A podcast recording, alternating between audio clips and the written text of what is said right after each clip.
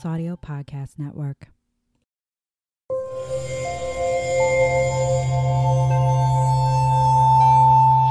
Part of the Ballas Audio Podcast Network.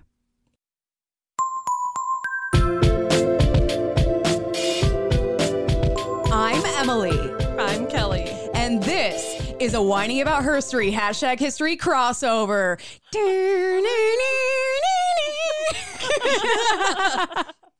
if you can't I tell. I, uh, I I have been catching up on episodes because I, I like let them lapse so I can binge them because I Mm-hmm. can't just like take one episode.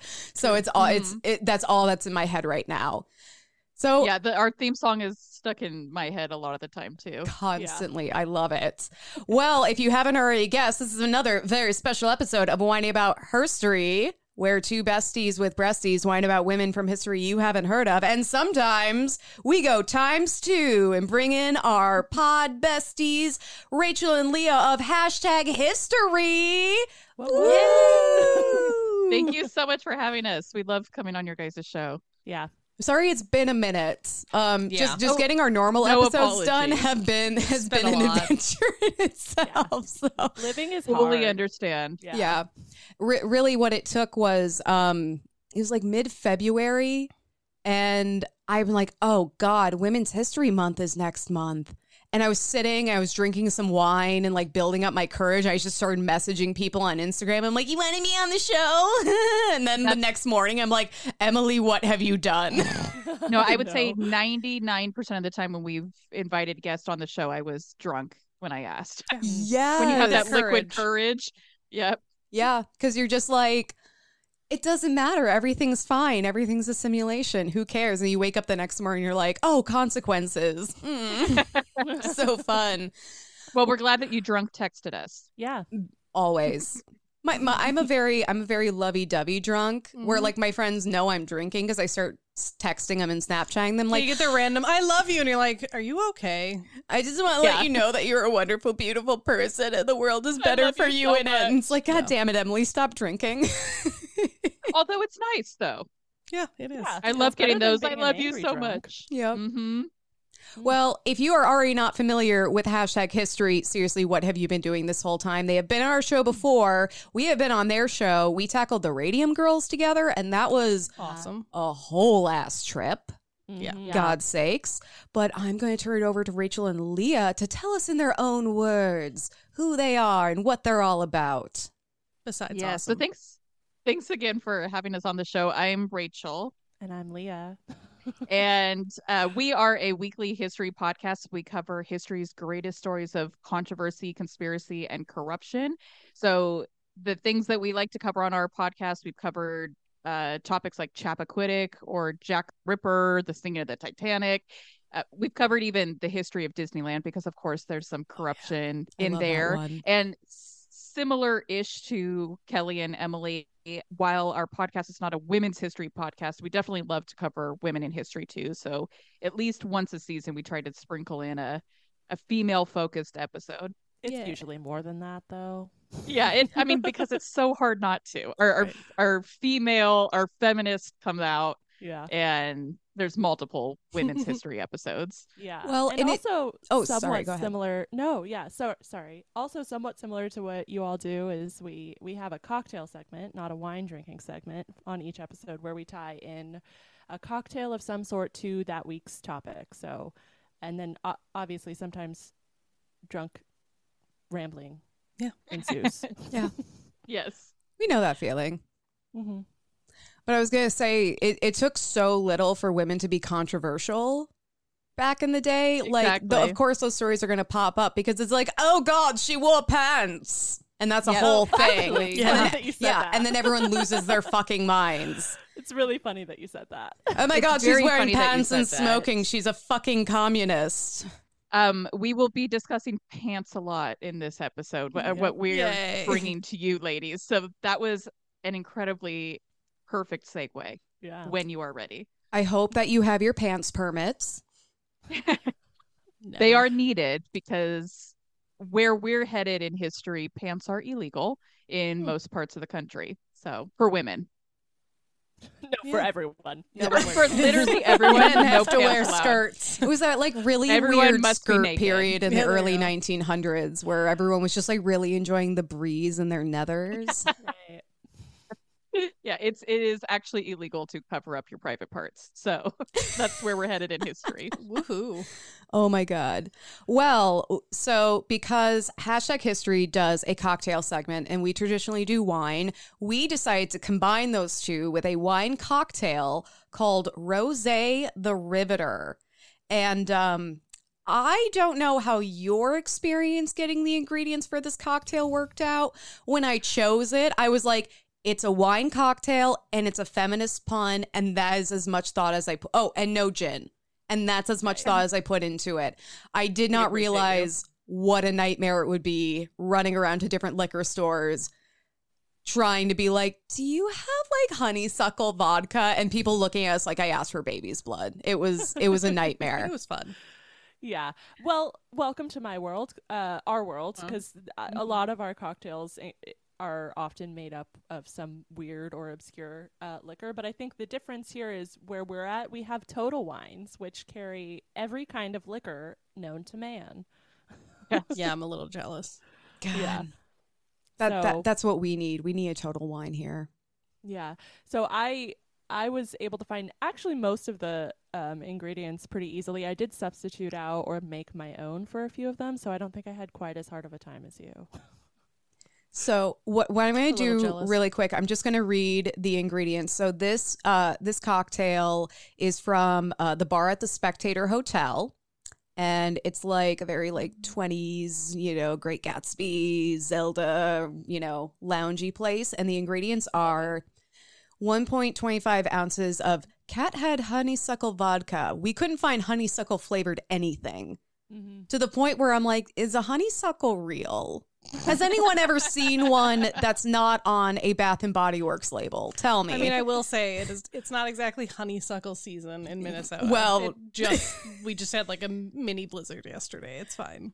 Uh, 0.75 ounces of Giffard Pamplemousse liqueur, which we had to look up. Grapefruit. It's grapefruit liqueur. French. I took for uh, high school French, so I knew that. I was like, I of am- course, the French named grapefruit. I that. wish we were covering a French person because I'm like, finally, we have someone who can like passably pronounce this bullshit because we're You know- always like, fucking You want to know France. what's so funny is like uh, there there was one time where we had a topic that was very French focused, Mm-hmm. and I I was saying all the names, and then I realized I was saying like the main name wrong. So Oh no! oh no.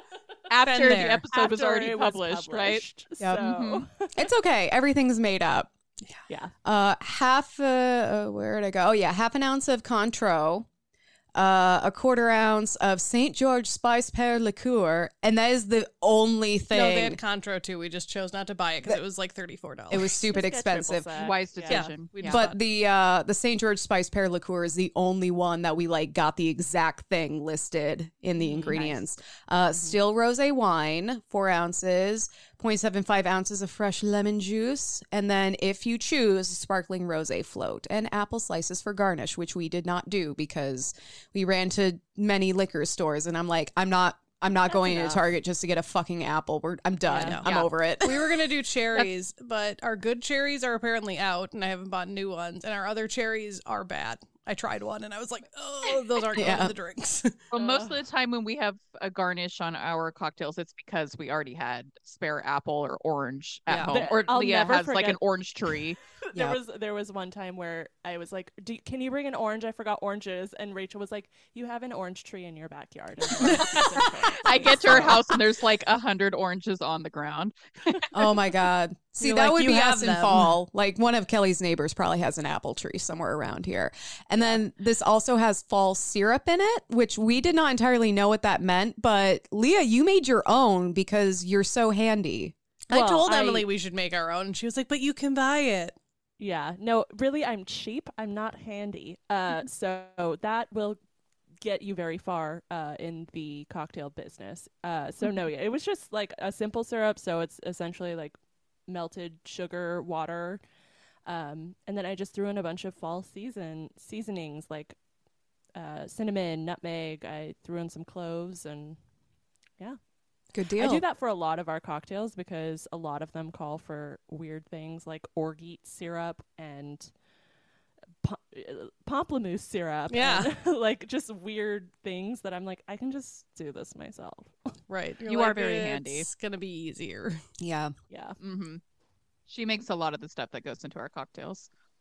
Which I I love that, and I I hope that's been like a fun part of doing the cocktails for you. We got uh what was it orange and cardamom syrup. Something cardamom and yeah. Yeah, There's like three ingredients. It did not smell very. I mean, it smelled like cardamom, which was not very good. we just thought it sounded the most fall like, so that's the one we bought. So fingers crossed that this I'm sure works it'll be out. Fabulous. Yeah. Mhm. All right. Well, cheers to another successful whining about hashtag herstory crossover. Love it. Cheers. Cheers.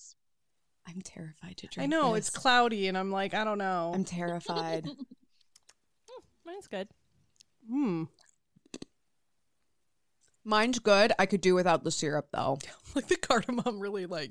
It's a lot of cardamom. Overpowered. The re- Yeah. Oh. I mean, the, it finishes for mine or me with like the pear, and then I'm like, mm, that's really Yeah. good. Yeah, the pear's pear's good. Um, It's it's growing on me actually.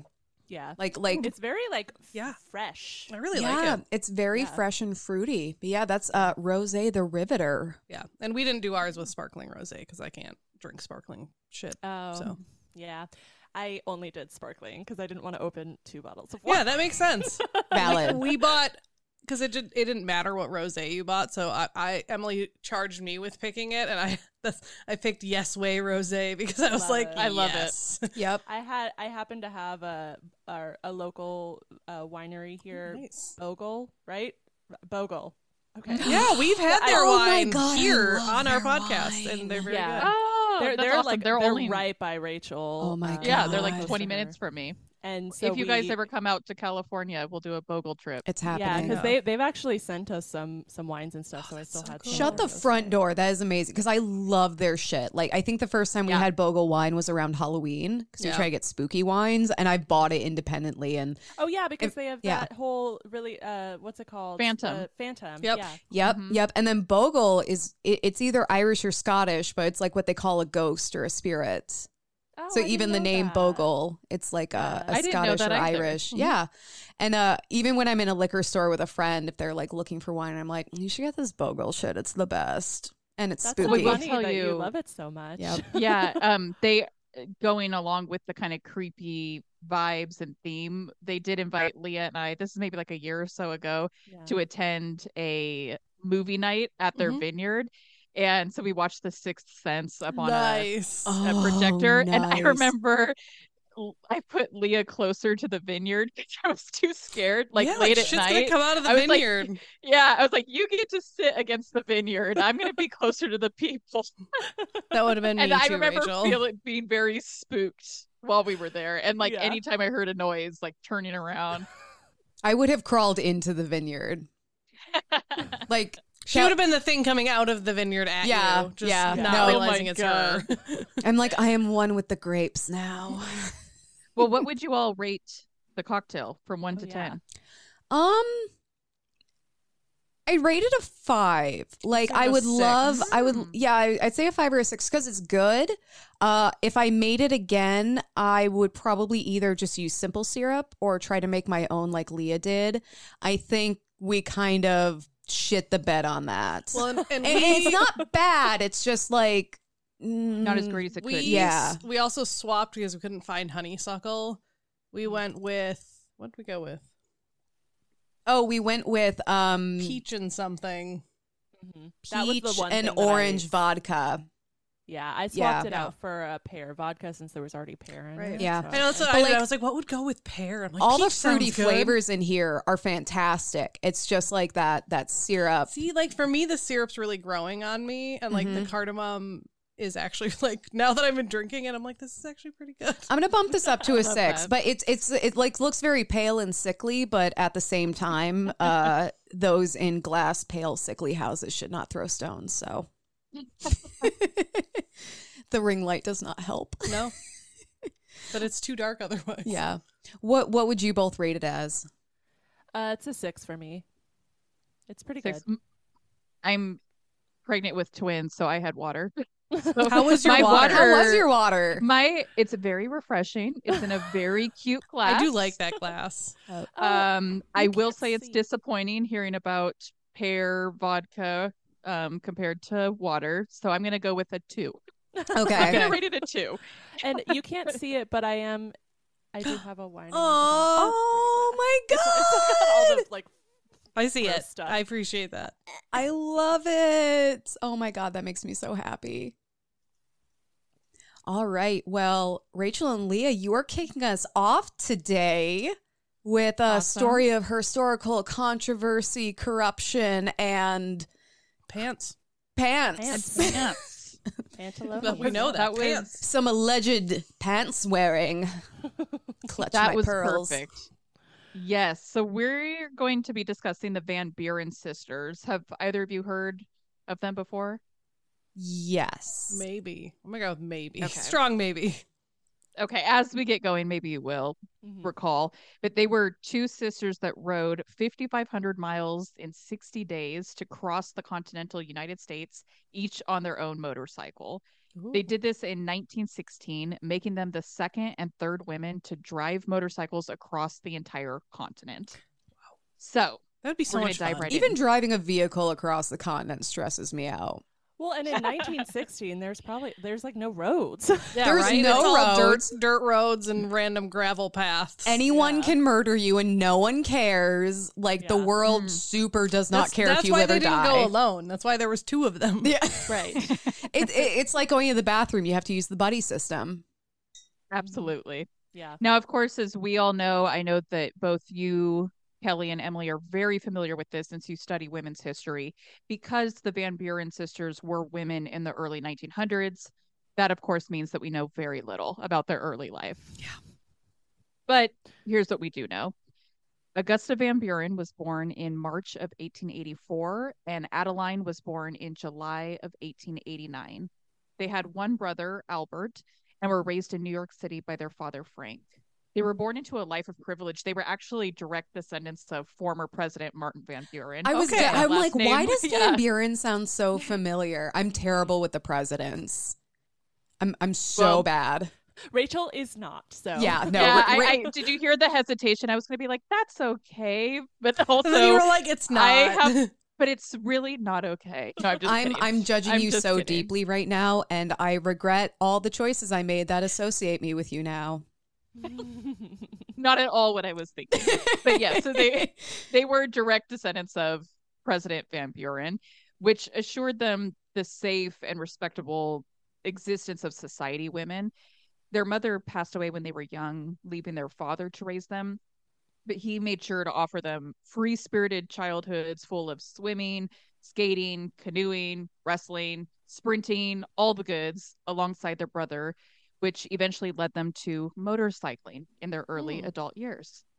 yeah. I'm sure their I'm sure their dad was like, God damn it. I actually, what, what I'm imagining is that he's like, I don't have time for this. Just don't kill anyone. Yeah. Now go. Yeah. like they're early, they're late 1800s lock-key children Yeah. or latchkey Yeah. children. Like, I don't know, Uh-huh. fuck off, go swimming. I don't care. Exactly. So, to give a little background to their eventual motorcycle journey that we'll be discussing, it was the early 20th century, and women did not have the right to vote, as I'm sure all of us know and remember, and were relegated mostly to domestic duties and child rearing. And it was widely believed that they didn't have the time nor the brains to understand and participate in politics. Rachel's Hmm. shaking her head. She's so Yeah, of angry. course. Um, another notorious and horrible argument of the time declared that women should be denied a say at the polls due to their lack of participation in military efforts specifically, and because they weren't risking their lives for their country. Uh, neither were No allowed one will to. Let them, they, they weren't allowed. Like that's Yeah, a dumb yeah, argument. Yeah. Unsurprisingly, based on the very short background description of their lives, Augusta and Adeline were members of the suffrage movement in their early adult in their o- early adult lives, um, which I don't think any of us really need a refresher, but I'm going to give it anyways. Yay. Suffragettes were groups or organiz- organizations of women across the nation and around the world who fought for women's right to vote. Woohoo. In addition to being misogynist in this um, in 1916, the U.S. was also gearing up to enter World War One, and as a result, the national preparedness movement took wing. The National Preparedness Movement was a campaign started by former President Theodore Roosevelt that began prior to the U.S.'s entry into World War One, and the movement was started to convince the U.S. as a whole, its politicians, and its people of the need for American involvement in worldly affairs, and that the country must prepare itself for the oncoming war. So Theodore. Roosevelt, I recognize him. He's one of the presidents I Yeah, know. yep. I was to say, if you don't know who that I is, have- I don't know I have heard that name podcast with you. somewhere. He's got name I- recognition. He was in that one Yeah. movie, wasn't he? Oh, yeah, Night at the Museum He's or played by something. Robin Williams. Actually, when we were in Texas, we got to see. Uh, we got to go and drink at the hotel at the the Menger or the the Menger bar in the Menger Hotel where he organized the, The Rough, Rough Riders. Riders. So there's Oh, this like so cool. Big that was ass pretty Theodore Roosevelt statue outside, and we all like took our picture with it, and we're being silly. And also, that place That's is supposed super to be cool. like super haunted. And when our friend Kina, who hosts Historical AF, asked the bartender, like, "So about them ghosts?" He's like. There's only one spirit, kind of spirit Yep. I know here. As He, he's like, like, pouring the dodged drink. the he's like, question. he's like, you fucking Tourist. you Tired of it? fucking Yeah. witchy tourist. I'm so sick of your shit. oh man. Well, so unsurprisingly, uh, the Van Buren sisters were also members and supporters of the National Preparedness Movement, which kind of leads us to their motorcycle journey. with their rather unique background in motorcycle ride, riding, the Van Buren sisters came up with an idea to showcase both of the movements that meant so much to them the preparedness movement that Leah just talked about, and of course, the suffrage movement. Augusta and Adeline believed women could and should directly help the cause by becoming dispatch riders, which had just recently transitioned from men on horseback to men on motorcycles this would this was kind of twofold for them number one it would free up those men for combat positions mm-hmm. which women were not allowed to fill Yeah. but also it served the dual purpose. It would also eliminate one of the arguments for denying women the right to vote their non-participation in the war effort. Augusta and adeline they're brilliant and they were determined to prove that they were just as patriotic and deserving of the vote as men. I I love that because that's such forward thinking to be like, one, It you really won't is. let us fight, so let us take positions of people who can, and also we're still helping the war effort, so let us vote. God damn it! I also Yeah, and I love love- it's- it's, like so creative to I like I don't know to me it's just like Oh, yeah. they there's like these two like floating orbs that are completely Mm. separate and they somehow found a way to combine them into one bubble. I- I don't know. Yeah. So i Right. love that and, and then the idea that it's like and, not their idea but just like the collective united states idea like well women don't participate in war those nurses in the civil war were all dudes like don't worry about like i'm sorry women have been involved in all of the wars so like Yeah. don't pretend Yes. we're we weren't there we Yeah. were there and we were watching and we were judging you yeah, I love it. It's like a win-win is the way they were seeing it. Is we're trying to help you out. or, You know the way they framed it. We're trying to help mm-hmm. you out by freeing up resources, but also maybe this could help us out too and help Mhm. further the women's movement. yeah yeah weaponize that's that the underlying thing that they don't tell the men. That they're no, like, no, we're just they- trying to help you. well and like the idea of weaponizing that whole patriotic propaganda for their cause it's like no no no Mhm. W- women can't do this it's unpatriotic it's like well if you're so concerned about patriotism Yes, I love it. They're brilliant. And Mhm. how they decided how they're going to prove that women could take on this task was, of course, by simply riding across the entire country on motorcycles. Yeah, that'll get This- people's attention. yeah. It, and it did. It did. We'll definitely be talking about the attention that they received. This feat would surely prove that women could handle the difficulties of motorcycling over long distances and tough conditions, as well as navigating difficult trails, performing bike maintenance, and staying clear of opposing forces. Mhm. All right.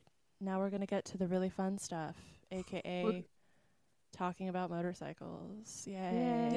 Yay. Vroom vroom, motherfuckers. I like looking at motorcycles. yeah.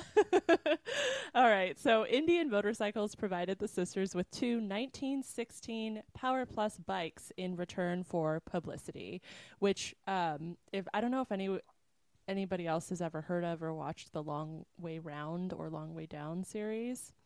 It's it reminds me a lot of that. Um, Ewan McGregor and his best friend Charley Boorman like ride around ar- around the world on some motorcycles, and they like were talking about sponsorships and stuff. So I Annie was- Annie Londonderry, she was famous for riding a bicycle across the Yeah, country, it's cool. and mm. her name was not Londonderry, but that was the brand name of the bike, so they like changed mm-hmm. her Oh, name. funny. I mean, you think about any major event, whether it's, you know, NASCAR or drag racing or monster trucks and yeah all mm-hmm. those all those cars are just plastered with whoever's sponsoring Yeah. them Mountain so Yeah. Dew, do the do, Do the do. dude.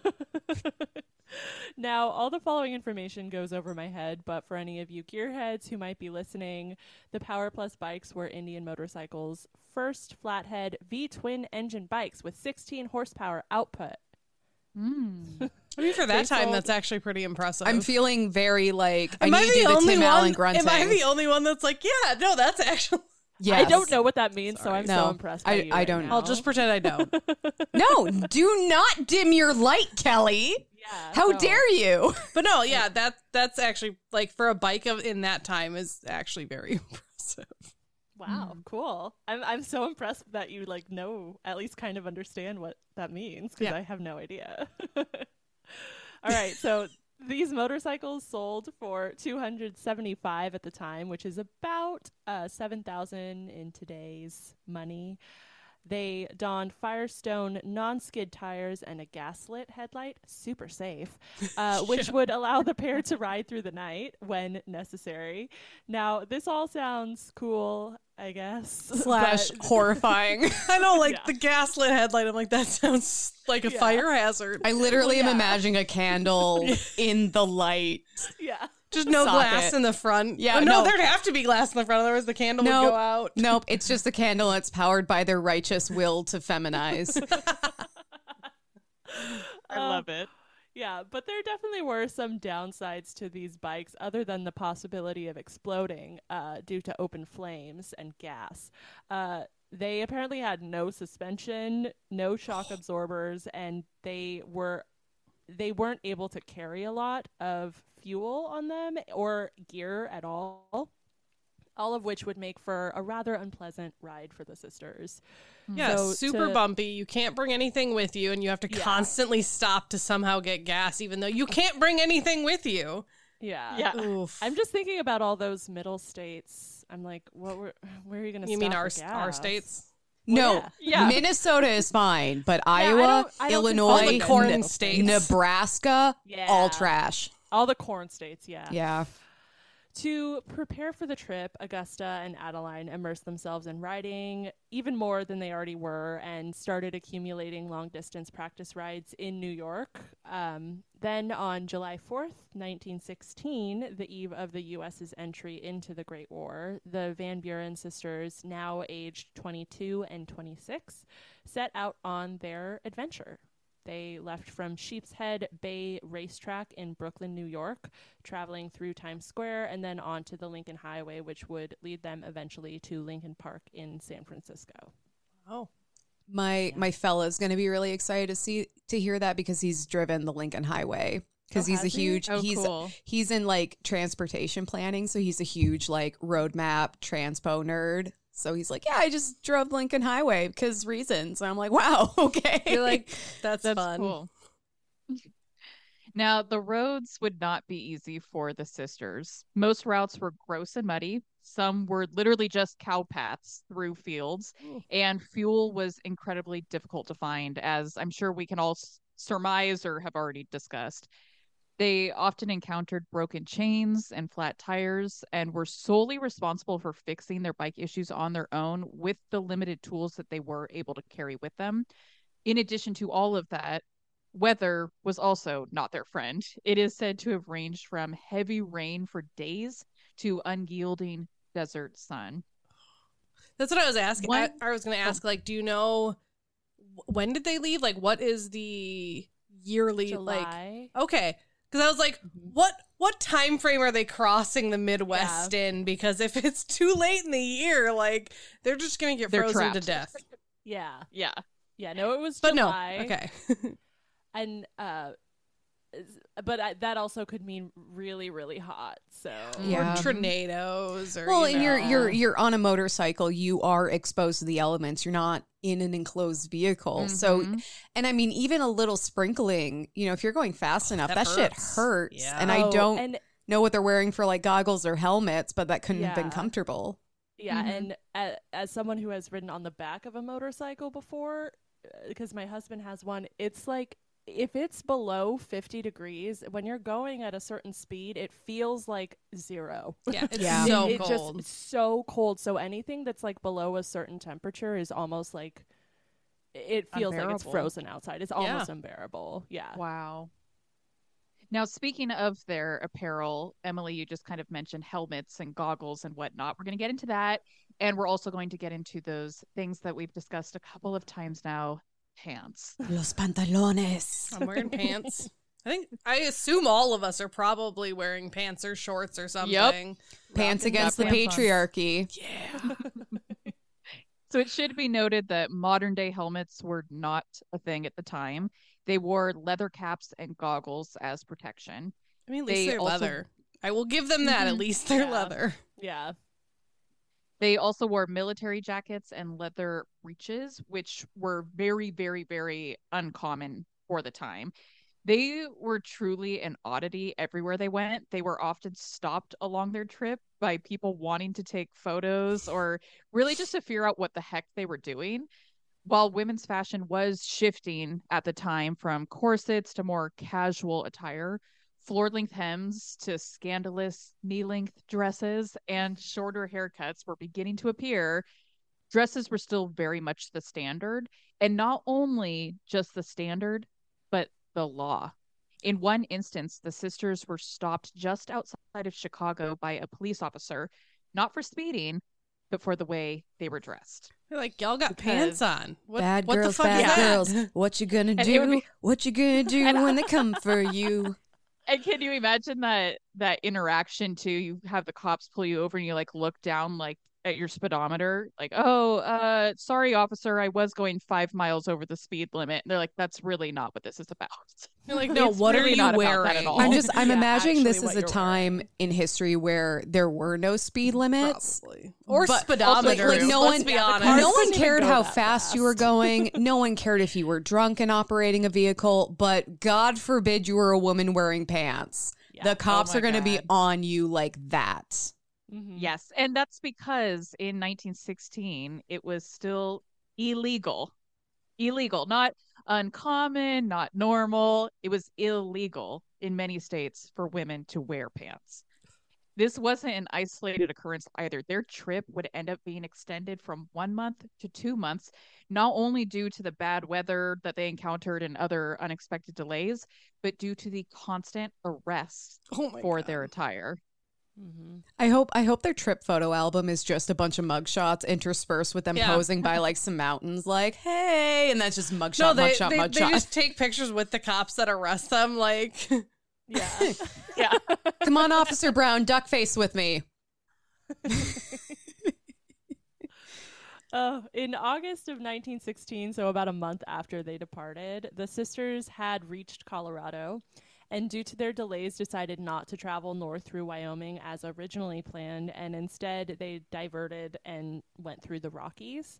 Uh, so they became, because of this diversion, they became the first women in history to reach the 14,109 foot summit of Pikes Peak by motorized vehicle. And on August 6th, they told the Colorado Spring Gazette Telegraph, quote, we didn't really feel that we had achieved anything wonderful until yesterday, end quote. So Hmm. that was a little I love accomplishment that. for them. yeah, they were like, we did something. Yay.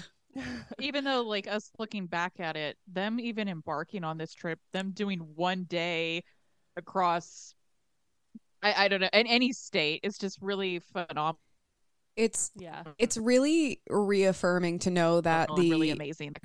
Ancestors of a president also have imposter syndrome. Mm-hmm. mm-hmm. That's something Yeah. that persists through the ages. Imposter syndrome. Yeah. While continuing through the Rockies, they endured more heavy rain, freezing weather, and muddy roads. Uh, conditions were apparently Totally. so bad at one point that they had to leave their bikes stuck in a mud pit and walk on foot until they could find help. And they did eventually get back on the road, but continued to encounter unfortunate weather during this time. I think we might have lost Rachel. I, I was gonna say I think she froze. I was like, oh. she is actually buffering. I think she's just like a few seconds behind us because every once in a while I hear her chime in, but it's offset. okay. Okay.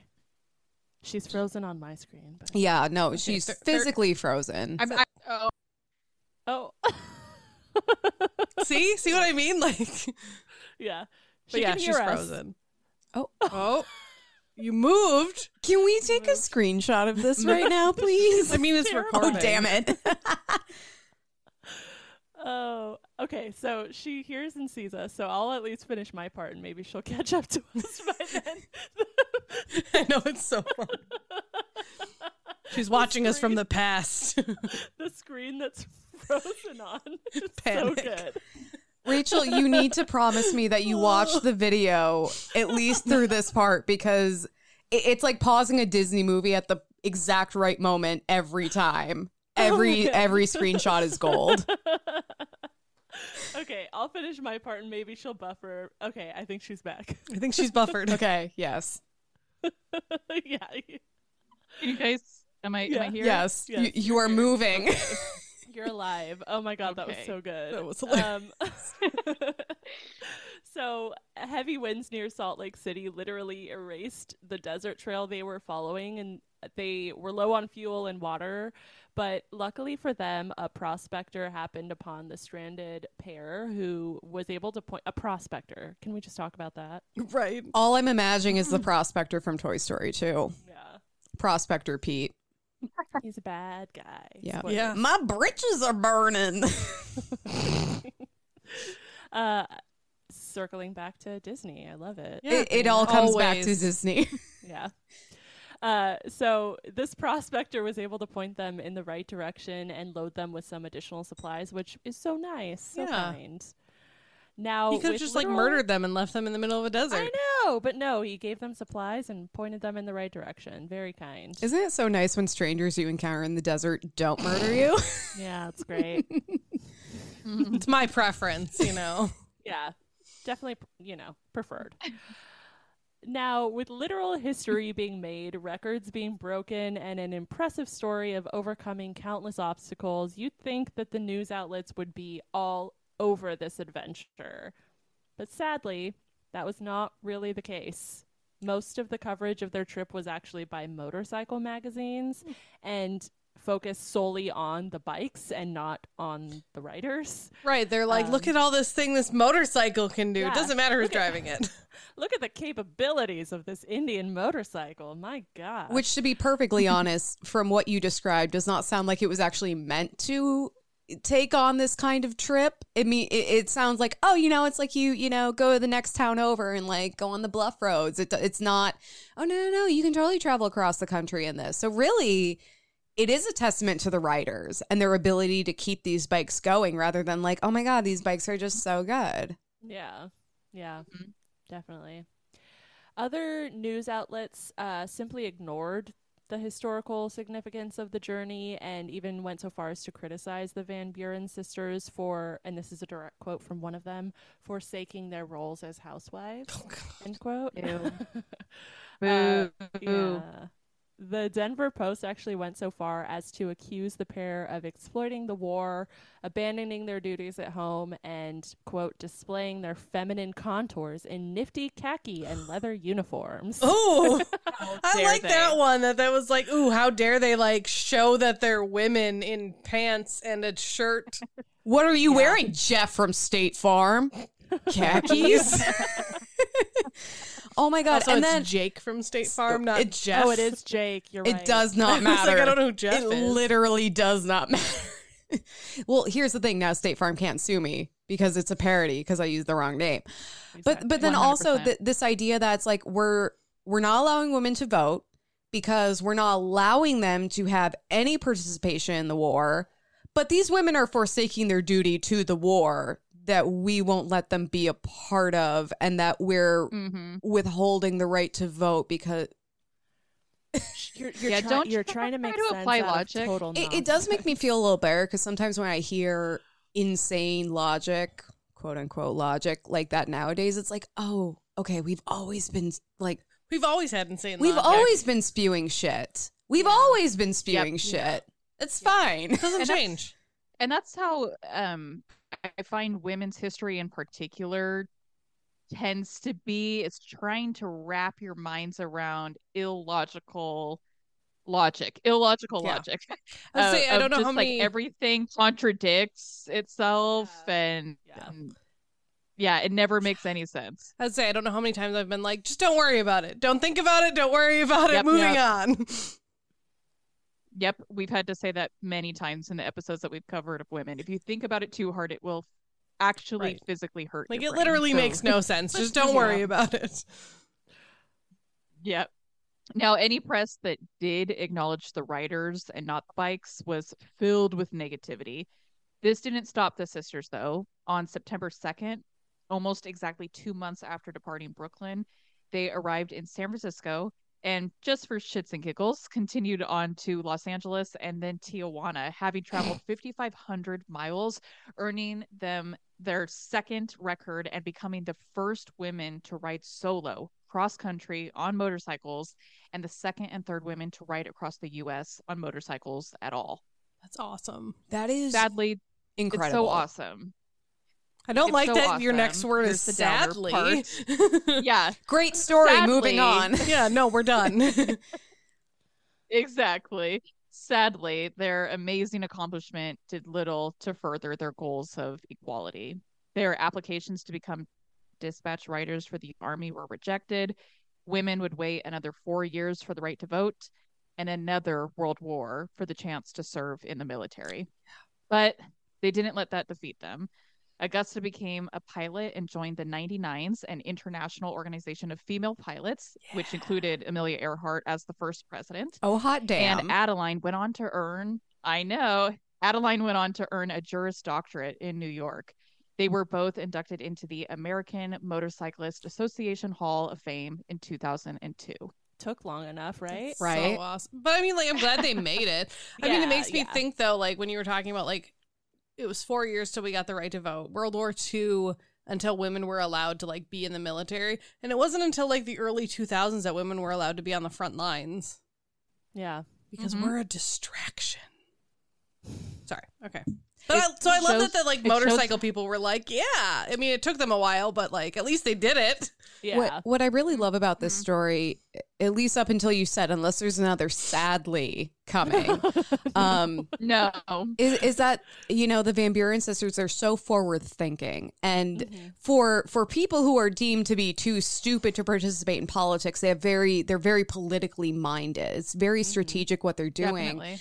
and even if they didn't get that recognition at the time, and this is something I think all of us in the present day can really appreciate is you may not get it now, but think about how history is going to view you and your actions because Yeah. oftentimes that's a much clearer and more reliable uh, sense of like if you're doing the right Yeah. thing or not. Mm, I Yeah. love that. I do too. That's the whole story of the Van Buren sisters. I totally agree with what you just said. What we've all said is they are super inspirational, super empowering, and sadly, you know, they didn't get to see much mobility or movement in their lifetimes, but we certainly see their contributions to history now. Yeah. Which is Yeah. great. It it also makes me think Mhm. of there's a woman that we covered a while back, Bessie Stringfield, and she was Mhm. a black motorcyclist in Florida, and she she's just like. I'm just gonna ride a motorcycle because I fucking want to, and everyone can suck it. And what she would do is she would like flip a penny on a map, and wherever it landed, she's like, "That's where I'm going." And sometimes the penny would land in places where you know Jim Crow was real strong. Mhm. Um, and she's like, Yeah. "Yeah, I got really lucky that I never got hanged. Like I got Yeah. I got lucky, and you know she'd sleep on her bike Right. and all this other stuff. But she did eventually uh, Wow. work as a myci- motorcycle Bicyclist. Mike- bicyclist. it's it's training mice on bicycles. yes, it's fine. Um, but she she eventually worked as a motorcyclist courier for the United States Army in World War II. Yes, Oh, wow. So World she's War So, like, doing the thing that the Van Buren sisters Yeah. were trying to do at the Wanted. time. And then she's doing it as a black woman Oh. too. And I she wasn't officially like in the Mhm. military. She was a civilian contractor and that's a whole other designation, but still like you can see the change, you can see the ripple effects. Mm. That's Yeah. really cool. I love that. I'll have to look her up. That sounds so cool. She's a bad Mhm. bitch. Yeah, Just she saying. She was really neat. And she had this like beautiful, okay, the only thing I can appreciate about motorcycles is how they look. And she's got this like beautiful powder blue motorcycle. I'm like, Uh, cute. yeah. I love that. I love it. I love that. Well, that's our whole story. I so I had never heard about the Van Buren sisters until like you had covered them. Like I had this very cursory knowledge. I didn't even realize like, oh, that Van Buren. Yeah. So that's Yeah. incredible. I had actually never heard of them either. And this, the when we covered them on our podcast, it was one of my takeover episodes. Uh, So that was really fun to to do a much lesser known, which I know you guys do like much lesser known um, female historical figures all the time. But that you know, for us, it's usually his, historical figures that everybody knows about. It's Princess Mhm, Diana. mhm. It's you know, um, Queen. Uh, oh my God, why can't I think of it? Queen Amidala. Yeah, Queen Amidala. Yes. Um, yeah, so uh, this one was really cool and also a little bit of a challenge. Uh, and I have Mhm. much respect Mhm. for you in finding the sources um, that went along with this story and like f- you know weaving a cohesive story together with these like w- like handful of scattered sources that I could find on these 2 Mhm. badass women. My favorite Yeah. stories are the ones that you find like one really good thing and you're like, this is great. And then you like pull a bunch of other stories and it's literally everyone just regurgitating that one article. And you're like, Yes. I have one source, but let's do this. it's it, yeah. Yeah. it's just copied and pasted over and over and then you have to like infer or you know make these judgments and Mm-hmm. we love we love the herstory canon where it's like mm, we don't know if this is what went down but we're saying it's Yeah. it was Mhm. Well, we decided to take a page from your book because uh, we love a good controversy and a good, you know, a woman maybe not on the right side of history. And so we are going to cover Joyce Hatto, the Hmm. most prolific pianist that you may or may not have heard of who never was. Never Oh my heard God, she her. can't wait. was. It's But all she? going to make sense very soon. Okay. So Joyce Hatto was dying. Yes, we all are. Mm. She had been be for dark. she had been for some time. Diagnosed with ovarian cancer in 1992, Joyce had lived Mm. for 14 years with the disease in the quiet town of Royston in Hertfordshire, England. Mm. Don't know what that accent was. It's fine. With her husband William Barrington Coupe. She spent every night sleeping within feet of her Steinway concert grand piano that her husband would help her to each day so she could keep playing until her dying day. This I sounds like a a- story at a sleepover. Yeah. It's like a girl's sleepover. On a night much like tonight. It's a ghost Exactly. story. For women with podcasts. I'm already envisioning myself in my ladybug sleeping bag that I had when I was a Yeah, kid. right. All I have to say is like I wish I had like a, a passion or like a hobby that I had something that I was like to my dying day I'll be doing this and I'm like mm, You say that like we're not going to be podcasting Pod- until you're dying 92 day. years old. Hello there. Our final episode's going to be on your deathbed. It's going to be great. Slip wine into your IV. Don't worry about it. We're good. My my Yeah, hobby is wine. Yeah. There Yeah. you go. I would say my hobby is Netflix. If my husband could just like go. wheel me out to the couch every day, put the remote in my hand. Yep, we're Yeah. good. Yeah. Mhm. My hobby is watching Frasier on repeat forever. Oh, yes. Scooby Doo, wah, wah, wah. Goddamn. Toss salad and uh, Scrambled- scrambled, Scrambled eggs. eggs. Yeah. Oh, so good. All right. Back to Joyce, and Yeah. she, she's dying. We're, we're getting Right. distracted. No big deal. Yeah. So even though she was dying, Joyce had lived a, a very full life. She was a former piano teacher and had an illustrious career as a concert pianist, being praised by publications as absolutely marvelous and giving a highly commendable account of the demanding piano art. She performed live with prominent companies such as the London Philharmonic Choir, and in her later years released a variety of popular recordings under her husband's record label that gave her renewed popularity in the classic music world. And then on June 29, 2006, Joyce Hatto died from a combination of ovarian cancer and deep vein thrombosis, which I actually had one of those. So I'm like, mm, I hate that. What is that? It's uh, Sorry. it's a, like a blood clot.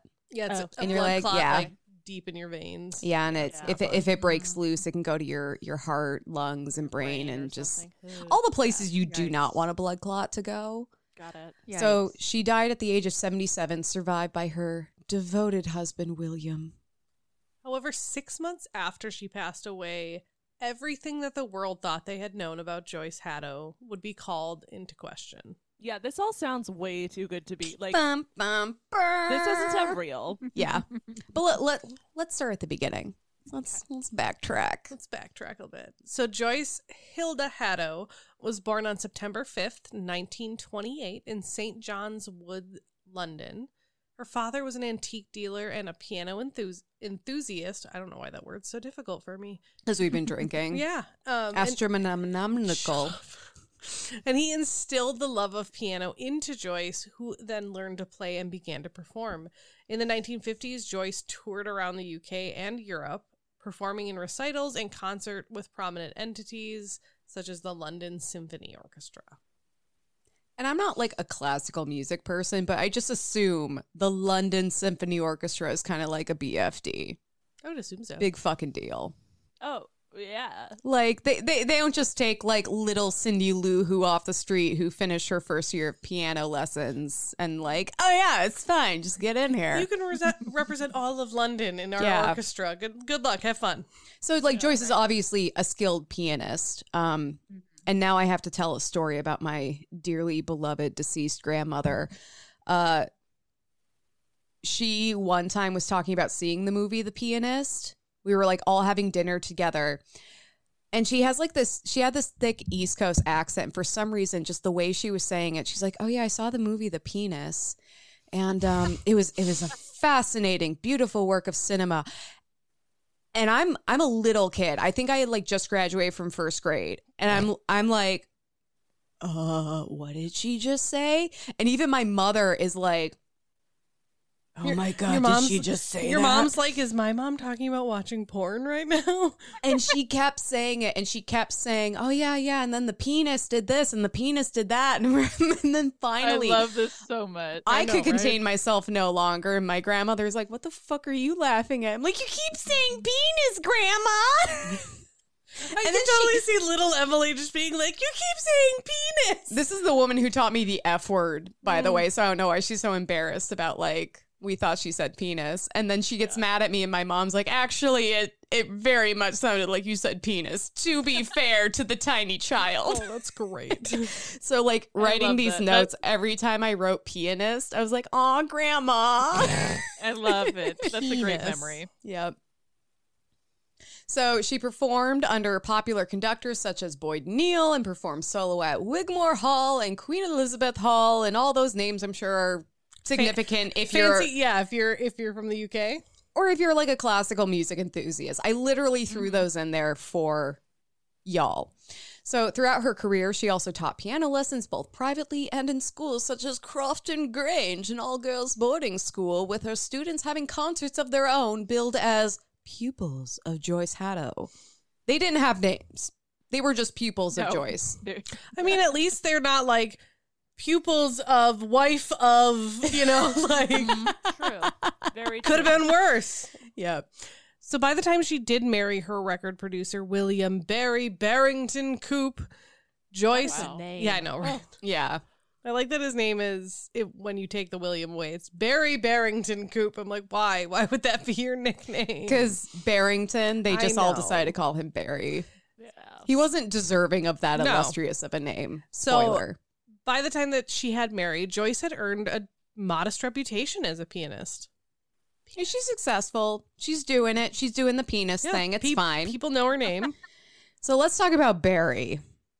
Fucking Barry, y'all. Oh no. So Barry was born in 1931 and grew up in Lewisham, London, and he had a successful career as an agent for classical musicians and started an employment agency for concert artists. I don't know why that's where he was drawn to. I, I we, we don't care much about Barry's Well- background. Do we care? I was actually able to find out more information about Barry and his life than I was Ugh. Joyce, which is interesting. and frustrating. Of course. It's all of the D, all of the above.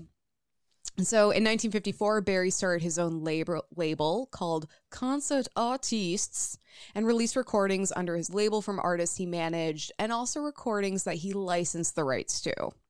So he's As But- one does. he's putting the music out. He's doing he's doing the record label thing. He's musicking it up. Right.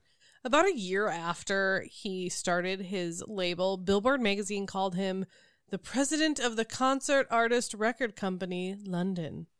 We mention this because his being written about in Billboard would indicate that Barry is making quite a name for himself and achieving, Mhm. you know, success. However, in the following year, so 1956 at this point, the record labor would be liquidated. Also, I think we need Mhm. to just commit to saying labor yeah, instead of definitely. label Did I say labor? you did I'm and so sorry. I have also gonna said bring And, labor. and we all just it's we all just nodded. yeah, no, Yep. I'm Record I was labor. reading the Mhm. notes. I'm, I'm- sorry. I'm committed. I'm committed to just saying labor. My my cocktail's almost gone at this point. Yep. Yeah. I blame the alcohol. I'm not. Yeah. I'm used to wine, not like six different types of alcohol in one drink. Mhm. It'll hit you quick. yeah. Oh, and the wine cocktails are actually one of the worst as far as like how how bad they they'll hit you. Well, Okay. it also depends on like the wine, because some wines were like, "What's the A- like ABV on this?" And we're like, "It's significantly high for a wine." yeah. okay, Yeah. so we we rated the cocktail. Um, can you rate the hangover I'm going to have tomorrow Uh, on a severity of like one being it's fine and ten being I might be dying? if this is your only drink tonight, you'll be fine. Okay. Drink a glass of water, maybe pop an ibuprofen before bed. Maybe Cool. two glasses of water. yep. Yeah, I, I was going to say I'm not having any you- more than this. Yeah, if you keep going, then you might be in trouble. Yeah, that would require us to get up and make another cocktail. Okay. Finally, my laziness has paid off and saved me. I mean, you could just keep drinking rosé though. The bottle's right there. Okay. Yeah. That's dangerous. I'm Yeah, angry would 100 because I, I would be have thought that. about it. Yeah. I have been I, thinking I left about mine it. in my fridge because I, I knew that would be a, a temptation that I, I- could I couldn't say no to. I thought this so. was going to be like in the camera's view the whole time. So No. that's why I put it Oh. Here can put it, because I thought right it was there. cool. Hold on, let me. Nope, nothing matters. It's fine. Back to Barry. But I know we need Barry, a shelf like right here. but so so Barry, he's he's doing these record labels. It's not working, but he's not one to quit. He's tenacious, if nothing else. So he would go on to create record companies recording the music of Sergio Fiorentino, Alan Loveday, Eileen Joyce, Lazar Berman, and of course his own wife, Joyce Hatto. And Barry's mm. career seemed to follow this terribly consistent pattern of starting a record company and then the label failing, and they'd start another one, and then that would fail. And it was just this like s- self-destructive cycle of failure, which but I'm like still being considered successful. Right. I'm like, how did this asshole get written about in Billboard? Right. Yeah. Are you kidding me right now? I mean, Huh. he's there. You go. That's the definition of insanity.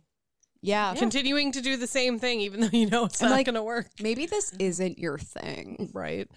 so his labels kept failing and all of that cyclical fun until the mid 1960s.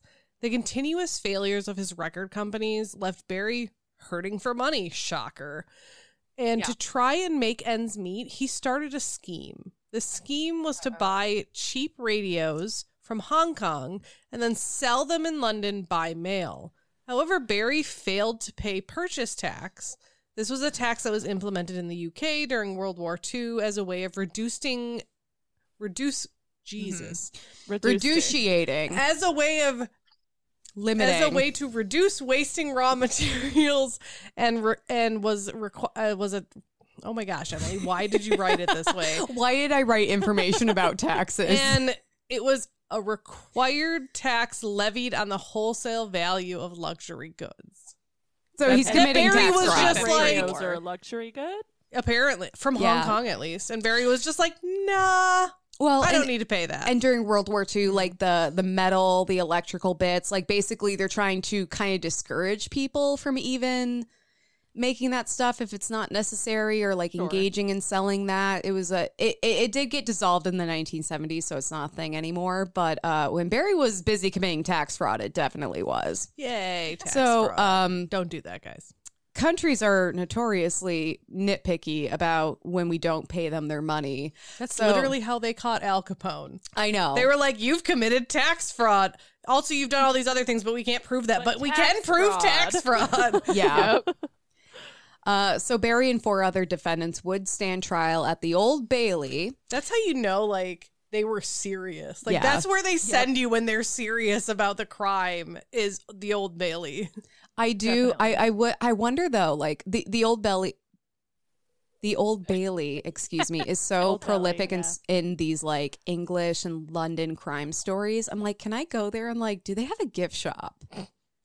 Can I can I say like I was found innocent at the Old Bailey? I mean, like if the Tower of is London has like headsman's blocks and shit you can buy, I can guarantee the Old Bailey has a gift shop. If it's the- still around. the Old Bailey is still in use. that's true. I believe Yeah, it. Like, it's- now it's called the Central Criminal Court. Oh, Yeah. that's much less exciting. yeah, But is there a gift shop? Yeah, but is there a gift shop that says I I went to the Old Bailey and was found innocent? I went to the Old No. Bailey and all I got was this button. Yeah, all I got was this t-shirt.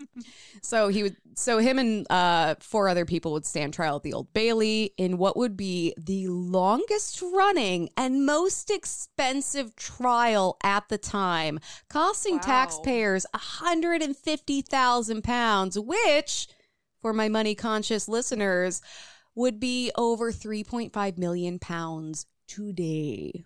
Oh my god. I can guarantee you the state did not make or not the state, the country London did not make their money back on this trial. It's trial. so funny you say that because I get into that. So, as a result of this multi million pound trial, Barry and the other three defendants were found guilty. So they they were like, "Yeah, you did commit tax fraud," and they had to pay eighty four thousand pounds in taxes. No, they they were found guilty of Oh, not paying Jesus. eighty four thousand pounds in taxes. which is just over two million pounds today. So Wow. so England spent three point five million pounds to hold them accountable for not paying two million pounds, and I'm I am well, all here- for. Here's my question. I'm all for people being held accountable for their tax bullshit because, like, white collar However- crime, we don't take it very Right. seriously. But also, Here's my question: Yeah. Is it two million between the four of them, or is it two million a piece? Ooh. ooh, That I think it's between the four of them. Okay. That was because if it's two million apiece, then yeah, that's fine. They they made their money back. If it's two million between the four of them, yeah, they that was pointless. Foolish. Yeah. Mhm. So Barry was sentenced to prison uh, for 12 months and fined 3,600 pounds, while his company was fined 4,000 pounds, forcing it to go bankrupt in 1971. So, like, no matter, like, I'm not a math person, uh, but I don't think the numbers add up on this. Yeah. Just as, saying. As Leah and I say on our podcast, the math isn't mathing. The math is not mathing. The math is failing to math. Have math. you guys put that on a shirt? If you haven't, please do, and then let me know when you do because I want to buy that and wear that all the time. We'll have to Sure. find out if it's unique to us or if we're Yeah, is stealing that like someone a else's. saying, or for have we- we I have no idea. up? I don't like when- care. Just put it. The math isn't mathing, and then just put hashtag history, and it's fine. yeah. And then it works. Yeah. And then it's ours. We credit it ourselves, so it works. Just we don't could put, like, copyright a- it or anything, and you'll be fine. J- just Yeah, say, was Jeff, Jeff from State Farm, the math is not mathing. Hashtag history. there you go. That's perfect with Oh. the tiny, tiny asterisk that says, "Please don't sue us." There Yeah. you go. We have nothing. Calm down. yeah. So the we have judge. zero dollars. there you go. We aren't worth shit. Please leave us alone. Yep. That that'll be on the back of their shirt. Just leave us Yes. alone, please. Um, so the judge for the trial was Judge Alan King Hamilton. Alexander Hamilton. Sorry. Alan Love King Hamilton. I had to. Every Dude, time- it works. It is the Yeah, same amount of syllables. Every time y'all have an Alexander Hamilton like music break, it is the best thing in the world. Oh my god, that's a fucking cat! are, we, are we doing an animal break? Navi, come here. Oh my god, look at that little ginger cream baby! oh Gosh, I'm sorry. Oh, My I have. dogs A, don't want to come over here. I so- clenched so hard, I have a cramp in my foot. Hold Oh my on. God, you're funny. Oh my Um, god.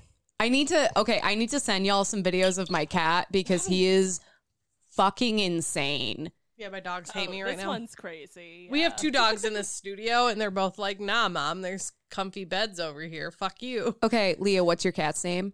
Mal. Mal. Mm-hmm. Oh, I love that. My cat, he Is it from anything? Uh, we named him after Mal from Firefly.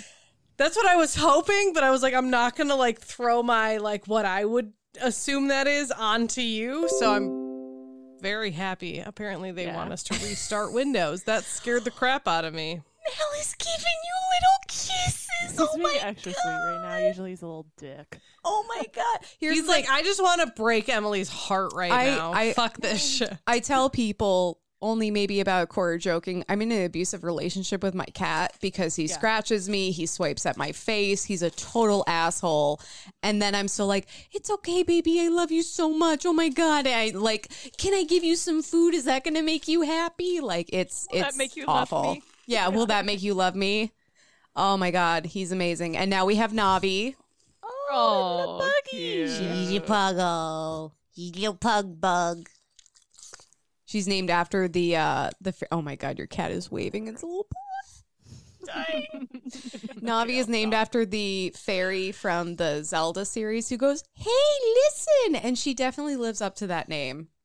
Cute. Because every, every every time I come in, she's like just screaming at me, and I'm like, She used "Do to we have, have to a do this every time?" when she was really tiny that said like "Hey, listen" on it. And then the seller went out of business before as she got bigger, and I was like, "Damn it!" Aw.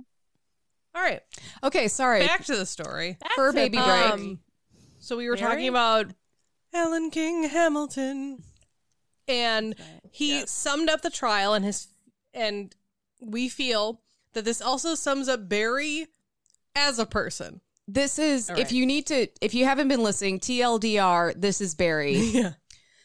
These were blatant and pertinent frauds carried out, in my opinion, rather clumsily. But such was your conceit that you thought yourself smart enough to get away with it. It's like this was the stupidest shit, and you have to be so incredibly arrogant to think that this was going to work. You Yeah. dumb motherfucker. It's like clearly you were a rich, like a rich kid who just thought you were above the law. and I, I, I think he just thought he was smarter than everyone. I, I like. I don't think it has anything to I do feel with like class. a lot of criminals are like that. Yes. But yeah, very dumb. very dumb. Very dumb. Anyway, I'm sorry. So throughout all of Barry's endeavors, Joyce, you know, his dutiful wife, remained faithful to Barry and even waited for him while he was in prison for those 12 months. It seemed that Barry had had enough excitement, and in the 1970s, he and Joyce disappeared from the public eye, retreating to Royston, Hertfordshire. Hertfordshire. Hertfordshire. I, I like Yeah. my version of it better. Oh, oh Hertfordshire. Hertfordshire. Hertfordshire. If you add Shire to the end of it, it's automatically somewhere in London. Yeah. Yes, hundred percent. Unless you're talking about the Shire, and then that's in New Zealand. Right. Correct. I thought that was in Middle Earth. I mean, well, it Middle is. Earth. Middle Earth, New Zealand. Yeah, exactly. Middle Earth, New Zealand. I want to go there someday. And like, okay, I feel like we've all been in that relationship where we're like, this is fucked. But if I just like stick around, if I just like support this person, like you're like you're making not great and healthy decisions, even though the person is doing everything in their power to show you that they're kind of a piece of shit. But Joyce, she's making her choices. She stayed with Barry and they just kind of they fucked off to Royston, Hertfordshire, and they were living their life. The Shire in New Zealand. Yep. So while it would be understandable that the embarrassment and trouble Barry had gotten into would inspire their retreat, uh, it may have actually been more tragic, their reason for withdrawing. I mentioned that Joyce was diagnosed with ovarian cancer in the 1990s, and that's because that's like the first documented treatment she had. Or like that's the first time that they can officially More say. public. Yeah. Um, but it was also speculated that she was diagnosed as early as the 1970s, which coincides Oh, with their withdrawal f- from the public. And I saw in several sources that like asserted like, yeah, she was diagnosed in like 1973, and then I saw one place like, eh, some people said that, but like. There's no record until the 1990s, which I mean, Right. records are all bullshit. I mean, even like, Yeah. so let's say Joyce wasn't diagnosed in the 1970s. How shit is that? Barry's like, I fucked up. I'm embarrassed. I'm going to go run away and you have to come with me. I I have a feeling so Barry seems like someone who just can't stop, won't stop for better or for worse. So I oh, do have a feeling that Joyce probably was uh, suffering some symptoms of ovarian cancer, Mhm. and be- because throughout all of this, what we'll find out about Barry is he's dumb, he's not honest, but it seems like he really loves his wife. Does he actually? I okay. you get that impression. Emily did the notes, so I'm like, You you get Okay. that impression. So I could I could totally see him being like, "Oh my god, I I just need to take care of you. Like fuck all this bullshit that I'm into. right, we're like just you gonna don't need this stress. Yes, I caused it, but you don't need this stress. we're just going to retire to this little provincial town." Okay. so after moving to this tiny provincial town, it would be about 30 years before anyone would hear from Joyce or Barry again. So there was Like a 30 year period. Well, I'm sure the- like, like- family and friends, but like Okay. the And they were public. never The seen got it. again. so in 2002, Barry received his concert. Or, or excuse me, Revived. revived. his concert artist label and began releasing recordings of Joyce's work, exclusively Joyce's work this time. Joyce had spent the last 13 years playing and recording music, resulting in over 103 CDs. That's a lot. Whoa. That's a crap ton. Like even Buckethead is like, "Whoa, calm the fuck down, bitch." And in mm-hmm. in how many years did all this happen? Like within 13 30 years. Yeah, Yeah, 13. she she That's re- a lot. and, Yeah. and and the music that she was playing was incredibly difficult and like very like you have to be a very proficient pianist to pull this off. So she played Beethoven sonatas, concertos by Brahms, and all the other classic music nerds hits. And the sheer amount of music that was being produced and released was impressive enough, but Joyce's playing was also like everyone's like, "Holy fucking shit, this bitch has crazy fingers." Yeah, it was one of those like, how have we never heard of this person? Where have they been? Like, Hmm. the fuck is going on? To the point where renowned English critic Sir John Frederick Neville Cardus, that is a name. What? That's a name. Sir, yeah, Sir John Frederick Neville Shire. Cardus, Shire, Nevilleshire. From New Zealand Shire. Praised Joyce's playing and she became a star in the classical music world. She was praised by other prominent critics and in websites and publications like MusicWeb, the Boston Globe, and the Gramophone, the industry leading publication since 1923. It published a lengthy feature article on Joyce specifically. Ra- Hmm. Yeah, right. Talking about Shires, Radio New Zealand aired an hour long program dedicated only to Joyce's music, which included an interview with her. Okay. So she's having like this total renaissance. Like all of a sudden she's releasing all this music. Everyone's like, oh my fucking God, Joyce is the shit. Right, like she's like I used to play, I used to be, you know, a teacher and a concert pianist and and you know, I I was recognized but not well recognized and now this is my time. And like if you if you think about it, so the, the story that's being perpetuated is that, you know, she's been diagnosed with ovarian cancer. She's been laying low and just obsessed with the piano, just playing music. Mm-hmm. Her husband, who happens to be a record producer, has has, Has been, been recording recording. it, is now releasing it. Like that's a story Definitely. that we can all get into. There's so much drama and Oh, yeah. love, and it- it's very compelling. So Joyce was being lauded as this unknown genius, and when she died in June or on June 29th of 2006, that's how the world recognized her. The Guardian published an obituary for Joyce that in part read that her dis- discography, quote, in quantity, musical range, and consistent quality has been equaled by few penises in recent history. I can't let it go. That's huge though. Like to be relatively obscured and like not in the public eye for 13 years, and then all of a sudden people are like, "You're a genius!" Years. Like 30 years. Yeah. Yeah, I think her last public performance was in 1976, and now we're in the early 2000s, Yeah. and she's releasing you know over 100 albums of this That's very complex music. yeah. Yeah. So thanks to the internet, yay internet, and the unfathomable number of albums she would put out, Joyce had her own professional renaissance. She became an iconic figure in her later years. Unfortunately, this, you know, surge of internet and this newfound popularity would kind of be her downfall, unfortunately. Oh my god! I Here can't wait. comes the controversy. Mm, yeah, Oh, I've I been am waiting. so. I'm like something. I'm missing something. Right, This like whole something's time- not right. time- This whole time you've been This looking whole- at me with like the narrowed eyes, like, mm-hmm. and This whole time I've and been like, so there was an interview with her. So they did hear her voice. Did they see her face? Is she real? What's Right. happening?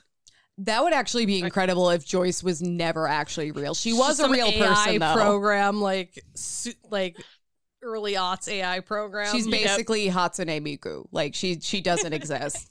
So really quick, all of us like '90s babies, raise your hand if you've ever uploaded a CD on an iTunes. Oh yeah. Yeah. Mhm.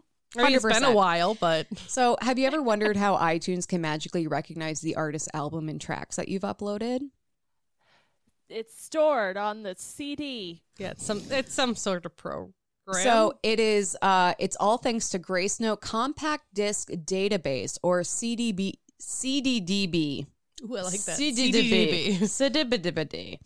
The CDDB is connected with iTunes, allowing iTunes to pull from its data and identify the CD you're importing. So, like, I always thought it was just like, I don't know, I guess encrypted on the disk, but really what iTunes is doing is it's connected with this massive database and then pulls the information based on what you put in there. Yeah. So it has nothing to do with the CD itself. It's like, I guess the music it hears. I don't know. iTunes listening to my music feels uncomfortable.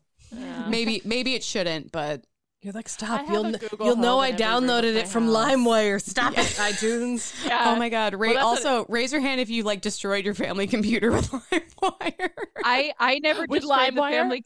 Yeah, I never right. did because I had a friend that did all my oh. LimeWire stuff for See, me. Yeah. mine was my older brother, so it was still my family computer, but it wasn't me. It was my older brother. That's a ride or die Nice. friend, Rachel. Yeah. That's I a ri- know. I would just write her. I mean, this, these are the days before texting and, mm-hmm. and all that stuff too. So I would send her either an email or I would write it on a Yeah. little note. You're like, this is my like playlist, weekly. please. Here's my list of songs that I need weekly. That's amazing. It'd be like, here's 25 songs, and of course, the one that comes to my mind right away. I can remember asking her to put Stacy's mom on a Yep. For. Hey, I heard she's got it going on. I get it. That's what I hear. She's all that I want, and I've waited for so long. I was I was the disc dealer in middle school, like especially for anime music totally and, and. J-pop music. Like I found all these websites where I could download the music and put them on CDs, and I would like. I think I tried to sell them, but I was so obsessed with like converting all of my non-anime friends into being anime fans. Where I was just like, "Yeah, you have a J-pop CD now. You think you're too good for this? Not anymore, bitch." so I was just like giving away CDs with J-pop and anime music, and it was Nice. The only anime music I know is Full Metal Alchemist. Yeah. Ready, steady, go. Ready, steady, can't hold me back. Ready, steady, you can't sue me. oh my god, that's a good Let's song. ready, ready, steady, go. That was definitely on several of those 100%. CDs. Hundred Oh, percent. yeah. That's one of those jams that you're like, everyone will like Yep. this, and then I'll just secretly indoctrinate them into anime. All all the otakus just like splooge a little. It was amazing. so back to the Sidibidibid. Um, Yes. Yeah, so that's how iTunes know you're uploading, you're importing into it, and and then it can re- autofill all the information, so you don't have to write it in there unless you download your shit from LimeWire and it's just got asterisks and tildes and whatever, and you have to rewrite That's it all. crazy. It's not like a super thing anymore. I guess I don't know. Do people still use LimeWire? Okay, do LimeWire people still still, exist? use CDs? I think that's the Yeah. question. No, now you just download it onto LimeWire and then put it on your phone. I don't know. LimeWire I mean, might not even exist. I use Spotify. yeah. Also, Spotify, yeah. when I found the browser application that allowed me to download songs directly from YouTube, that was a game changer. I didn't know that was a Mhm. thing. Yep. I didn't know that was a thing Oh either. heck I yeah! have to download. That's how I, Leah. That's Well- how I get all my recital music. Oh. Well, I, I know I All of know them about come from YouTube, to YouTube. MP3.com, but what are you guys referring? yeah, to? right. Like there, there's There's- there's actually like a uh, like There's a browser. add-on? There's a browser plugin. Um, Oh. and I haven't used it in ages because I just listen to Spotify now. Uh, Yeah. but you can you can install it. Like I use Mozilla Firefox. You can install it on your browser, and it allows you to download the audio from YouTube videos, and then as an MP3, you can put it on your device and then that's just listen very to music. Very Hmm. nice. That's I want all the young step. listeners to realize all the bullshit that we went through just Oh, to yeah. listen We to went music. Through a lot. It was a we lot. went through a Lot. lot, guys. Yeah. Okay. We went through a lot, only to listen to it through a CD-ROM that Right. would skip every time you Yeah. took a breath. And can we also talk about the fact that like it was the shittiest quality? Oh yeah. of it. Or sometimes you'd get like ones that would like cut out, like, and that would actually just be part of the track. It wasn't your CD. Like I had one. It was Stone Sour Through Glass. That was that was the the track. And after a certain part, there was like it would play the song normally, and then there was just like a high pitched. But after like a certain part, and so I just became like associated that. So as I got older and started listening to Spotify and stuff, I was like, oh, that's actually not part of the song. That's hilarious. I was like, Yeah. oh, that's Also- just a shitty LimeWire download. That I Also, try to record Japanese music on a cassette tape to share with your Oh, friends. cassette. or like recording your um phone like ringtone. Yep. Yes. Oh God, yeah. It's God such damn. We're horrible audio quality. Yeah. But it was the jam in the day. I like looking at so Facebook, you know, has the memories thing, and looking at some of the photos that I took with my cell phones back in the day. I'm like, Jesus Christ, this is like some eight bit nightmare shit. I recently found my photo bucket uh, login. It's been really great. yeah, I bet. Oh my You're God. like, it's like, yeah, that would be great. okay, archaeologists in the future are gonna like find all of our photo bucket accounts, and like it's like, oh my God, we uncovered this great vast vault of And then they're gonna photos. like, the fuck is this shit? Everyone like puckered all the time. The air must have been really sour at the t- sour back then. It was it was crazy. Yep. So speaking of iTunes and how it just magically knows what you're listening to. Yay. So one day, an American, because we like to ruin everything, named Brian Ventura put one of Joyce's CDs into his computer and uploaded it to iTunes. To his surprise, iTunes didn't identify it as Joyce's CD. It told him the CD was Liszt's Transcendental Studies by Hungarian pianist Laszlo Simon. Mm, Which is Completely definitely not different than Joyce Hatto. Right. correct. Not Joyce. So while most of us who are accustomed to uploading shit from LimeWire, downloading stuff from YouTube, recording Japanese music via cassette, Allegedly. allegedly, there are no admissions made No, here. This is all alle- allegedly. This is all a secondhand lie. accounts. It's all secondhand Hypothetical. I had a Yeah. friend who had a cousin who had a wife who downloaded who from maybe did a LimeWire. thing. Who made Allegedly. Back in the nineties, Yeah. which none of us were even around in the nineties anyway. So yeah, obviously no, we were not. I was involved still in a that. twinkle in my father's eye. It's fine. Right. so while most of us who are, ex- you know, experienced or allegedly experienced with technology just being a fucking mess, Yeah. we would probably chalk this up to like technological shenanigans, whatever. Or oh my God. iTunes being an idiot. Yeah, who the fuck Yeah. knows? But Brian Ventura was not one Had of to ruin these it. people. Did he work for Apple or something? Yeah, right. He's like, I this is not couldn't- right. I could not find any more information about him, but I just assumed that having the last name Ventura, like he was destined to be the protagonist or like the person who like cracked the He was a case. detective. Yeah. Officer Detective Brian Ventura, do duck face with me. so he took it a step further, reaching out to classical music critics and asking them to investigate. He's like, mm, this is a little weird. Let's look into it. So there had been some earlier rumors that perhaps Joyce's work was not her own. in 2005, a musicologist reported for Yahoo Yay. with the exclamation point that one of Joyce's pieces had the same exact mistake as a recording by pianist Carlo Grante, but like nothing was done. I would just like to say that I love that Brian's like, mm, this is weird. I'm not going to actually look into it myself. I'm going to send it to someone else and be like, guys, this is weird. Leaders know how to delegate, though. Good on you, Brian. He's a detective. he's clearly a manager. He's not a Really a musicologist. It's a strength. to Yes. be able He's to a do that, manager. it's so. fine. So, because there was already some skepticism, there was also some skepticism that a pianist who hadn't performed in decades and was also fighting ovarian cancer could produce such quality work. Critic Christopher Howell, who positively reviewed a few of Joyce's albums, would later say, quote, It should have been obvious that one elderly sick woman could never have recorded all of that music. End quote. And this is the part where I would love to say, like, um, but she did, but she But- didn't. Oh man, Joyce. I it's it, it sucks because she like she was uh you know a very skilled pianist, but Mhm. this totally the, the scandal we're about to talk about totally overshadows her her legacy and work. So even though there was some of this like mm, I don't know it sounds a little too good to be true, further investigation was not carried out until Brian Ventura, Detective Officer Brian Ventura, raised the alarm. So just Expert iTunes user. right, exactly. Yes, preferred iTunes user. He's verified on Yeah. Spotify now. He has a green check mark. Yes. It's not blue, it's Yeah. green check mark. Just six months after Joyce's death, the truth would be revealed.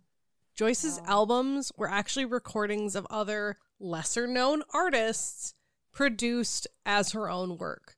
This practice goes by many names plagiarism, piracy, fraud, or theft. Basically, all of these things are big no nos. You should not do any Yeah. of them. You will get kicked out of school if you commit plagiarism. we so this is a fun little part of local history. Our uh, public school superintendent plagiarized part of a letter that he like sent out to staff, and he got fired for it. People found out and they were like, "The fuck are you doing?" Eh, because he did not credit the original writer, and literally they're like.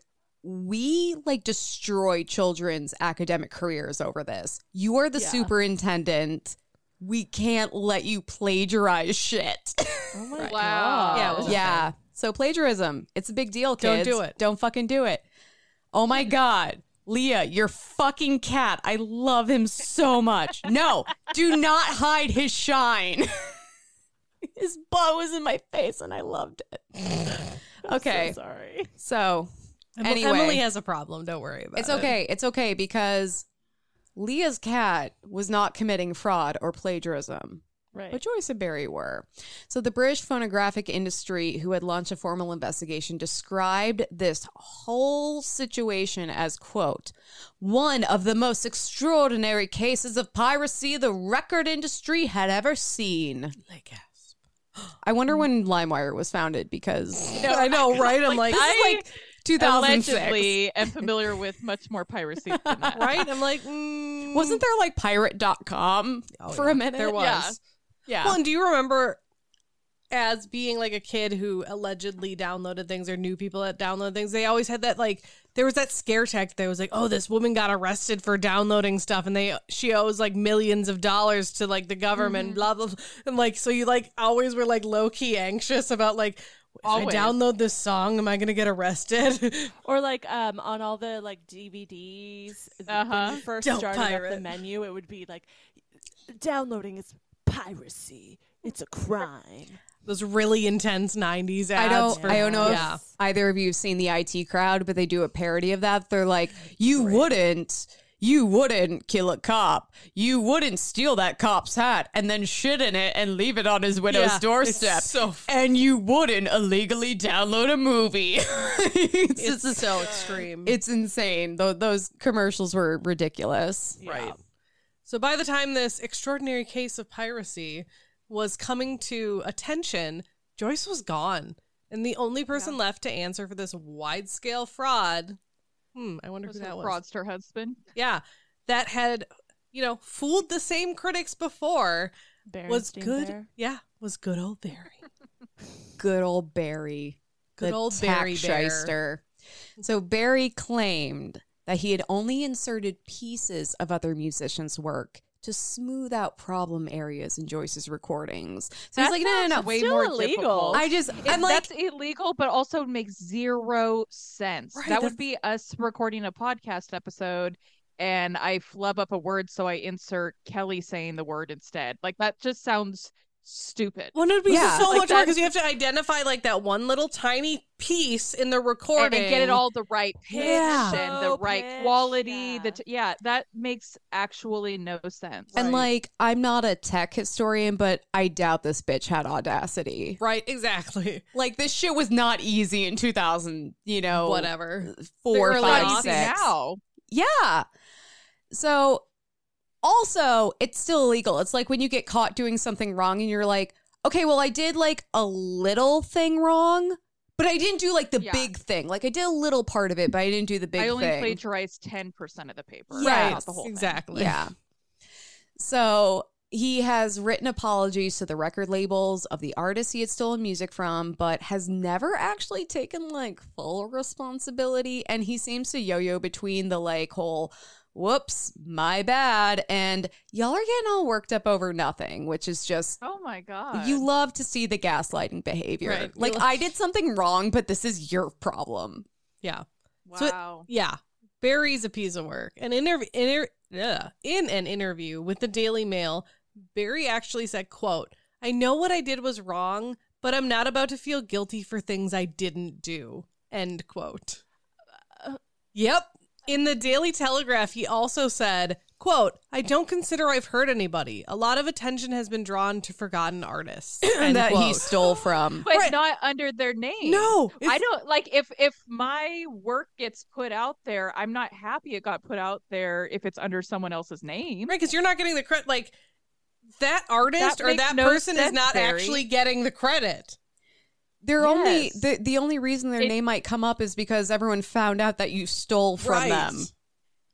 Oh my god, that is like really gaslighting Yeah. and horrible. Also, could you That- could uh, you give me a beautiful painting and I'll just like tell my friends Right. you did it because rent and food are not things that Right. require money. right? I just like but it revived your artwork, and now people have seen Yeah. your artwork, but they didn't know it was yours. But it's still but they've seen it. it. right. Yeah, But they've Exactly. seen it. So- I, I just like Yeah. the first quote. I know what I did was wrong, but I'm not going to feel guilty about things I didn't do. It's like, how do you admit something and then then, take it say you didn't do it in it literally the exact same sentence? Hashtag sorry, not Wow. sorry. Yeah. Yep. And and Wow. like so to be fair and like obviously Barry said these things and that's very indicative of him as a person. The Daily Mail and the Daily Tel- Telegraph, I understand those are not like illustrious publications, yeah. Yeah. but No one else probably wanted to deal with him. They're like, you're a fucking liar, anyways. And even his apologies, even in his apologies to these record companies and artists, he wrote, quote, It is self-evident that I have acted stupidly, dishonestly, and unlawfully.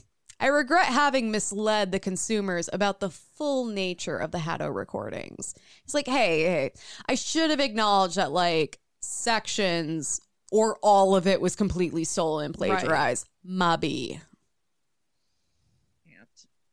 Cannot. Right? I know. It's ridiculous. It's really hard to like Barry.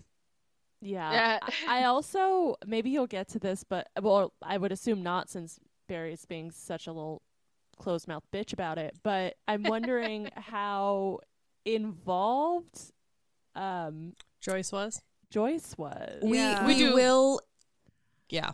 we'll we'll get into that a little and we are free to speculate because honestly no one actually knows how much he did or did not know Yeah. Okay. because she's dead. Yeah. right. And honestly this worked out very well for her because she died before all this came out. Right. So she just like, got to be like, Jesus. yep. Yeah. So as Barry's going around semi apologizing, but not really apologizing, he was asked why he engaged in this large scale fraud anyways, and he explained, quote, it wasn't that I was disappointed about her not getting the recognition she deserved. It wasn't to grab any glory for myself. It wasn't a case of pl- publicity seeking either. If I think something is wrong, I can't let it go until I've made it better. I'll perfect it or I'll throw it away rather than pass what I think is substandard. So he's like, it, it wasn't all I these need all of obvious. that all again, and we need to break Yeah. down every single sentence one by one. Here's That what here's what I took away. It's he was like, this isn't. There's no legitimate reason for this, Right. and it especially was not for the benefit of my wi- my dying wife. I know. no. it was because I am a sociopath, or like I'm a Perfectionist. Right. perfectionist to the point of insanity that Yeah. I just needed to make it sound better. 'cause Right. her shit Oh, okay, now I understand. Yeah, like Yeah. he's he's Thank literally you. giving Got up it. any even semi legitimate excuse. They're not legitimate excuses, but he's basically like, it wasn't for my wife, it wasn't for myself. It was just because I like I heard this thing, it wasn't quite right, and I needed to perfect it. It's like, then why did you put out a hundred and three albums? Have you ever ha- have you ever met someone um who they're they're doing something shady and they blame every they say everyone else is doing the shady thing and then you find out oh no that's what they were doing the whole time. That's what this mm-hmm. reminds me of. Like he he's coming up with these reasons that he didn't do it and it's like why do I feel like those are the reasons you definitely Right. did do it Yeah. though? Well, like some definitely of whenever whenever someone is like excusing themselves and gives you all the potential excuses, and they're like, no, were but they the weren't reasons. those. Yeah. Like, Yeah, some no, of we- his like literally, we weren't even talking about that. Right. Some of his not excuses are almost better than his like lit, like what he's saying he actually did it for. I'm like, Yeah. you know, That- if, that's what I've been saying this whole time is like just say you did it for financial gain or notoriety or whatever. or because, your wife was dying. More, or because your wife was dying and you loved her. All of that makes a zillion times more sense to me than I'm such a perfectionist Right. that I plagiarized other people's work and inserted just parts of like literally that makes no Right. sense. It makes no sense. you'd garner more sympathy and people might actually be like oh maybe it's not as bad if you're just like you know my wife was dying i just really wanted her to get that you know like for one last wish. play the sympathy card Yeah, come on. Even I know that. Play But the sympathy card. I, I feel like that's a testament to that this is a person who definitely thinks he's smarter than everyone else. And like, like you see this in a lot of true crime cases where the the perpetrator is lying to the police because they're used to lying to everyone else Right. and everyone else being too polite or not having the resources to look at it look into it. The cops can look into it. The Right. cops can check to see if you were at that Burger King between, you know, 8 p.m. and Right. 8:30 p.m. You can't Yeah. lie to them. yeah. And, and they're just like, well, I don't understand why people don't just believe me. It's like because these people are fact checking you, dummy. Yeah. So- and I mean, you can point all the way back to his fraud case in the 60s. Right, is that what it was? That there was a quote that came out of that that said, This guy's a dummy. right like you just have this much of a history. narcissist to, yeah. Yeah. So Barry has been adamant that Joyce knew nothing of the fraud, and he said, "quote I've lost my friends. I bitterly regret the whole thing. Let's play the tiny violin and not feel bad for him. Not because I was caught with my fingers in the till, but because of the controversy and the damage it's done to Joyce's name. She doesn't deserve it. She was an honest person, quite devoid of guile." That's the awful thing. I'm like, well, you also kind of like stole music from lesser known Right, artists who couldn't fight back. So it- maybe. if this is anyone's fault for like defiling joyce's name it's it's yours. yours. It's literally Yes. yours. Again, it's this complete abdication of responsibility and also like this. Now he's trying to pull the sympathy card. He's like, oh my God, I'm so sorry. I like did this. So I ruined my dead wife's reputation Mhm. by being a stupid piece of shit. right I also felt like that quote almost directly said, I'm not sorry for what I did. I'm sorry I got caught. Yes. That Is is- how that quote felt. 100%. Right. Like he says that I'm not sorry that I got caught, but then like he's but like the underlying of the second part is like, but I am sorry I got caught. Not caught. because I got my fingers caught in the till, but actually, yes. But because Yeah. it created controversy yeah. that I'm now swept up in. right. So unfortunately, like we mentioned, we'll never really know how much Joyce knew or participated in this fraud. It is worth mentioning that during the interview she did with Radio New Zealand, which put on that hour-long program dedicated to this music she had put out, she never alluded to the music not being hers. Was this mm. because she was lying or because she didn't know? Like, there is the possibility that she was actually playing all this music and she genuinely thought what Barry was producing was her music and she just didn't realize that he was putting out other people's shit or she may have known and didn't care or some combination thereof. We'll never know. I personally have a hard time believing she didn't know because Yeah. Barry made it Yeah. very clear throughout their life and throughout their marriage what kind of person he was. And even if there was some like lying to yourself involved, I think she knew what was going on, but she had resigned herself to it. And I think you know too, sometimes we're unwilling to be self-aware. You know, you I think back to the Right. 90s when we would like record ourselves singing a song on a webcam or something and there's this this uh denial about how bad your singing voice actually is. But I think even if you think you're an amazing pianist or singer or whatever, when you hear it back, you know whether it's you or not. Whether Right. you're under some sort of denial or not, you know whether you you are indeed that talented in that field or Yeah. not. So, Rachel, I don't know how you found my old webcam footage, but I will Right? hunt you down for this. I know. but that's exactly what I was thinking, Rachel. Like, because even if we were saying, like, oh, you replace like a word of you speaking with like me saying that word instead, you're gonna like as the person that is speaking or as the person Yeah. is, that is doing the thing. Even if you're Yes. shitty at it and you think you're not, you're you're gonna know if it's you or not. Like, there's Yes. that moment where you're like, mm, "That's that's Yes. not me."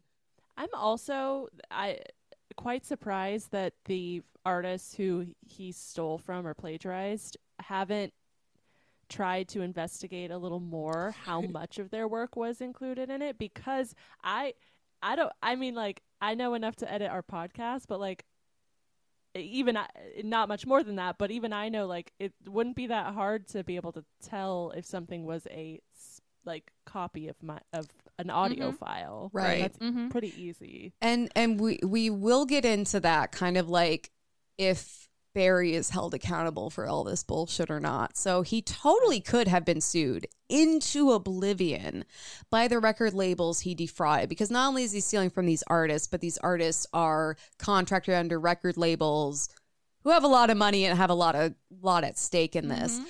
But as the chairman of BIS Records, Robert von Bahr, one of the record labels that was defrauded, said, quote, Given the circumstances surrounding the Hatto's sickness and fate, I'm not moved to seek mm. revenge.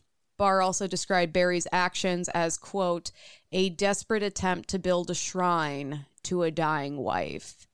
So Right. this guy, it, the whole thing was so pathetic and sad. And they're like, like Barry, you suck, Yeah. but we can't like really Right. shit on But Joyce there's, for there's this. like a part of me, like deep down in my soul, that's like, like, I know you said that you think Barry's a good husband, or like, but like, there's part of me, like in my soul, that's like, mm, I think he did it for himself.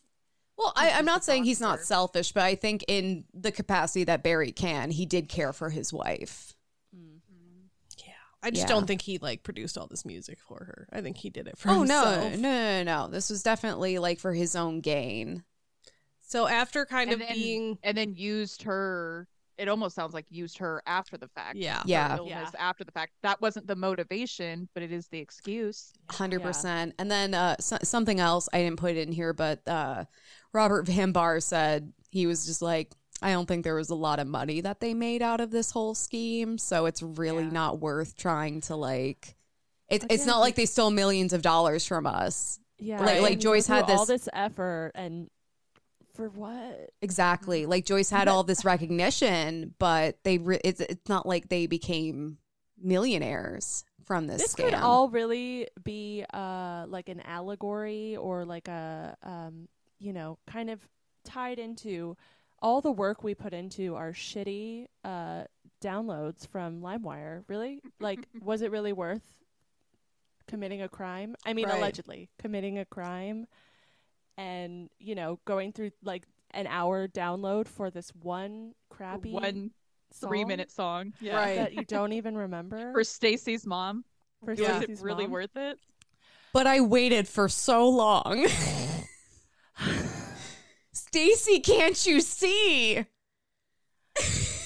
I will say one of the best videos I've seen like on TikTok slash YouTube or whatever like lately is like the the guy rebutting state. It's not even a rebuttal to Stacy's mom, but it's like a response, and they're like, what is wrong with that mom that she's like coming out with a towel on when there's a teenage boy and like it's so funny Yeah. because it's to yeah. the tune of the original Stacy's mom, but he's like singing about like what is wrong with you as like a mom that you are That's doing this to a teenage boy. Yeah, Anyways, that's awesome. So while Barry was let off the hook and he would go on to live the rest of his life, he would die in Royston on October 19th, 2014. So fairly recently. Yeah. Mhm. And it ba- basically like all of this scandal came out.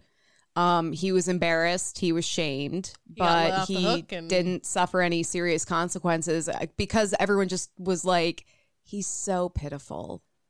Like, Yeah. like that's the impression I got. It's just like he's so pathetic. Yeah. So while the artists disagree with that. yeah. So while the artists who had their work stolen were obviously victims of all of this, and the record labels who are being defrauded, Jesus Christ, Leah, I love your cat. I know. The I keep looking at him too. Oh my god, he's playing with a He's little pretty ball. cute back there. Yeah, So I think this is Mel's show Mal's for sure. podcast now. Oh my god. for sure. Does Mel have a webcam that I can watch twenty four seven? Because I need that in my life. Oh my god. so I'll cute. set it up for you. Yeah. So talking about anyway, moving away from the cat and talking about the victims of this horrible fraud. the critics and the professionals who were also taken in by Joyce's work did suffer embarrassment and shame leading to underrated attention considering the scale of this fraud. And I think okay, maybe this is just me as like someone who can't carry a tune, but I don't think people are super invested in what's going on in the classical musical world. But hmm. also, these critics who had lauded her, they're like, oh my God, she, they fucking tricked me. We're all just not going to talk about it and hope everyone Yeah. forgets about it. That was going to be my question too is like the people who accepted her and like put her like up on a platform and stuff and we're like, "Oh my gosh, look at her and all her accomplishments." I'm just like uh, you you didn't think 103 Right, like, Like- there was no like Right. record there was no question about Right. this and you didn't Right. recognize that It, it definitely speaks to which we kind of already talked about this earlier, but poor journalism that there was like no fact checking going on whatsoever. Yes. Well, and I, I think that there is a a built-in defense on Joyce and Barry's part because what do you look like as someone who's accusing this aging dying pianist who has cancer of like not actually producing this work? Because people were kind of like this seems a little too good to be true but it didn't go anywhere because i don't think anyone wanted to be the person that was like hey the, the pianist with ovarian cancer Right, is is lying. to us yeah. you don't want to accuse someone dying of cancer that they're lying to you and that is Yeah. a huge wall of defense because no one wants to Yep. say anything right. and I'm not That's saying we should all just start harassing people with cancer. I'm just saying, like, that's, I feel the natural inclination for normal, respectable people. It's like mm, maybe I won't touch that. Yeah. Yeah, I get that. And I also get them not wanting to be held accountable either, these journalists and people that, like Leah said, placed placed um her up on a pedestal that they don't want to call attention. Leah, you fucking monster. He's like embarrassed. Emily's like, this is the best day ever. I'm just like No, I feel like he's he's, really really, cute back distracting there. us. so to, so I to our like it. patrons who can't see this, uh, Leah's cat You Mal is having, or I'm sorry, to our non-patrons who can't see this, our uh, Leah's cat Mal is just putting on a straight up like A show. clinic. A show. He's putting on a show. He's putting on a clinic and being cute. And we are all like trying to talk about this serious topic and we're all like cracking up. And Leah blurred her screen and I'm just like, how dare you that was to awesome. not It rob was us. yeah. That was awesome. Sorry, Rachel, you were Um, saying. I, I I mean that was very distracting in the best kind of way. But yeah, just I think like it's very human to not want to question, right? Someone that whose wife is going through terminal cancer. But then it's also super human very human to be defensive of your own shortcomings that they did not further investigate these journalists you know the journalists didn't do any fact checking or anything so of course they're not talking about it after the fact either they don't want to call attention to themselves that they also messed up hmm Yeah. Yeah. Yeah. It's like when a study's put out that says, oh, caf- uh, study suggests that caffeine makes you smarter, and then like they debunk it. No one hears about the second study. Nope. Yeah. You're totally right about that. Yeah. So there was one critic, Jeremy Nicholas, who was stunned into admiration when like the CDs originally launched by Joyce's music and the fact that she was one of only four pianists to master and record all 53 of of Chopin's, Chopin's. um Etudes. I was like I didn't do music. They're, they're studies. I think it's like fancy speak for studies. So, So like- Leah, tell us. Yeah. Is Uh, it yes. French? I don't know. all all of Chopin's 53 whatever he did. Um he would Thingamajiggers. actually like double down and would go on to write about her later. Quote, I have no hesitation in saying that Joyce Hatto is one of the greatest pianists I have ever heard. Like he's just like, you know Well, what? So so he did he didn't say that after all this came Oh, out. okay. So he's he's an example of a prominent um critic and obviously like musical connoisseur professional Mm-hmm. Who is straight up saying like she's one of the greatest greatest pianists And then ever. you never heard from him after. and this is, mm. and I just I put this in there to really try to depict the kind of stakes that the critics and the people who defended her had because they're lauding her they're like she's the greatest shit in the whole Right. world and then it comes out it wasn't her music at that point you literally just shut the hell up Right. forever Yeah, Yeah. he's he's he's you out double there being down and you like disappear. he's like he's out there being like, "Oh, she's one of like only four to have ever done this. This is amazing." And then yeah, like they're like, "Oh, it wasn't her." And he's just like, Bye. Yeah. yep "You're like, what? I didn't say that. We're just going to talk about this other person now." Yeah. Oh, look at how cute Mal is. Let's distract ourselves. yep from all the He's not even, sadness the, not even in the shot right now. When we needed you, Mal. Mal, you were supposed to be here for us. You're the hero we needed, but didn't deserve, apparently. Yeah. So yeah, that was Joyce Hatto and the very interesting controversy around her and her husband Barry.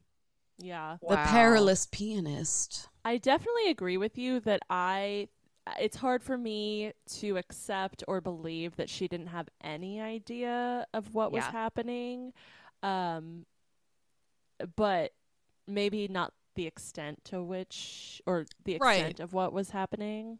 Yeah, don't maybe it was like, oh, maybe you know that's not mine and that's not mine, but like, oh, maybe the rest of them are, you know, like Yeah. especially if you're that like in love mm-hmm. with your husband that you're like, oh, you know, maybe he, you know, faked a few tracks and the rest, you know, or maybe she just it was like active denial, like I don't Yeah. want to think about it. I don't care. Yeah. Like I'm doing I'm I'm dying and like whatever.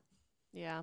Yeah, I, I think there were a lot of reasons for her to not look into it further and not question things. But I, I, I- have a hard time believing she wasn't, she didn't have an inkling at all. Yeah. And I- one of you said it, and I don't recall whom, but she was familiar with his character. She'd been with him for a really long time and knew what type of person he Yeah. was. Mhm. So, but I do think that can be that can go two ways. One, she knew he was a fraudster and she just she knew who she was married to. She knew she was married to a fraudster. Or that could go the other way that someone like him is probably pretty manipulative and convincing. And so even if she is pretty sure he lies from time to time, surely everything he says can't be a lie. Surely, you know, he has to be telling somewhat truth. So I think Mhm. she could have even just been manipulated too. Yeah. But going back to what we've all been saying, I think everyone is aware of their own talents and abilities. And if I, going back to my example, if I replaced a word that I cannot pronounce with Kelley's voice saying this word that I cannot pronounce, I would know it was not me. Yes. Well, I would know that it was not me. when you're sick and when you're not feeling your best, you're not going to be performing at your best. And like, Oh, even yeah. if you don't want to admit it, somewhere in the back of your mind, you know that. Yeah. Yes. And the thing with um pianists and I, I know Rachel plays more piano than I do, but like I I feel like once you get to a certain level, you age does very much affect your abilities. As but especially with like piano, right? Playing piano Oh, because yeah. It's all such intricate little muscles and stuff and as you get older those get weak and those uh, you know even put aside her terminal cancer like yeah. just her age might have made that kind of harder to believe if you thought about it critically. Yeah. Yeah. something and I I feel like maybe I'm imposing my own experiences but like a- a- and there was no there was no information that I found that suggested that Barry was abusive physically or emotionally he's definitely like a, a liar.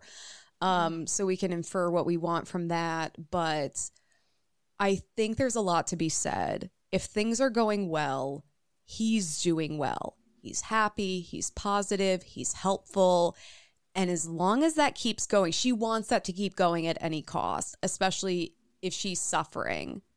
Um, and and so I Mm-hmm. That's think the whole idea of like keeping the peace and just yeah, hey, things are going really well for me. I'm not going to question why. And looking the other way is a huge thing. And like I've experienced that personally. And it is a really big motivator to just kind of ignore all of the shady Yeah. stuff you know is going on. That's a very good point. And especially if she sadly knew that death was approaching. Mhm. Why Yeah. not just keep the peace for the next few months or whatever Yeah. it is? Yeah, Yeah. but I, I think it's it, it's unfair and perhaps bordering on sexist to say like, oh, she's just this like innocent. She had no idea. How could she? She was so dumb. And you know, it's like no. Let's give her some credit. Let's give her some autonomy. She was not an idiot. Yeah. We, unfortunately, we don't know more about her thoughts and feelings throughout all this, but I don't want to discredit her intelligence or her self awareness Yeah. by saying she had no idea. Yeah. Definitely. Mm-hmm. Wow. Well, thank you for that story because I don't know that I would have ever heard Mm-mm. of Yeah, it I've before, and that was never- yeah. fascinating. Yeah, no, I uh, I found it. It was like a a post on Facebook where someone was like, "Oh, Joyce Hatto was this prolific, you know, pianist," and then someone popped her CD into iTunes, and I'm like, you were like, "Excuse me, my early aughts heart is singing right now." Yes. All right. Well, normally this is the part where we say what we're thankful for, but honestly, we're just so thankful that, that you you're here. were kind enough to join us and take the time to tell some stories with us and listen to our bullshit and make some cocktails that were more or less difficult to You know, or be jealous the of the cocktails Yeah. because you know you're grown Yeah. people.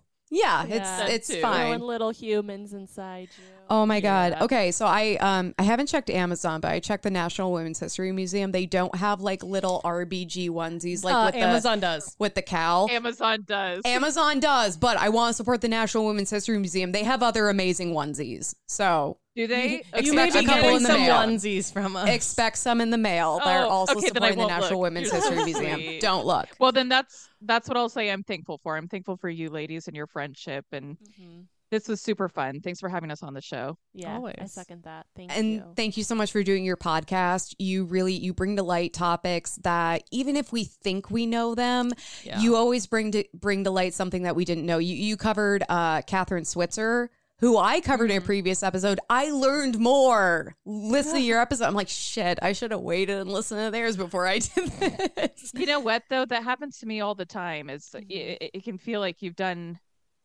all the re- research hours and hours. Yeah. You've done all the re- research, and there will still be someone out there that knows something that you don't know. right. Um, that's actually I love when other podcasts cover the same topics that we do because I always learn something that I didn't find in my own research. yeah. And that's what this all is. It's all of us just trying to learn more. And it's Yep. amazing. It's a wonderful community. But yeah, It thank you so much for being our pod friends. Thank you so much for the incredible podcast that you put out. If you are not listening Seriously. to hashtag history, if you if you like even like us a little, you are going to love hashtag history, and you can find them wherever you find us. So right after this episode, go find their shit. It's amazing. like Ra- all of it. Yes. Rachel and Leah, do you want to tell our listeners where else they can find you? Sure. We are pretty much primarily on Instagram right now at hashtag history Same. underscore podcast. We we dabbled in TikTok, but then I deleted my TikTok app and so we haven't been posting to that a lot lately and And we dabbled in Twitter, but then I deleted my Twitter. So yeah, Yeah, Twitter's so a thing. We're we're Yep. really I should say Rachel's excellent at Instagram. Yeah, Um, that's Emily. So yeah. So you can find us on there. So it's again hashtag history underscore podcast Mhm. or our website. Duh. Uh, we're at hashtag history dash pod dot com. Also, if you want, you can buy hashtag history a cocktail and get a shout out on their podcast, which That is is really true. great if you're also like an indie podcast who needs some love from some amazing ladies and you want to sponsor other ladies drinking. Yeah. Yeah. Mhm. Like, we may not be able to physically purchase you a drink right now, but One we can sponsor your cocktail. We and I've, I've got it. one in your queue, and I'm very excited to see what you come up with. Yeah. You you do. Thank you so much for that. Yep. All right. Well, thank you so much for listening to another episode of Whiny About Herstory with the sweet ass hashtag history crossover. I'm Emily. I'm Kelley. I'm I'm Leah. Have an empowered day. Bye. Bye. Bye.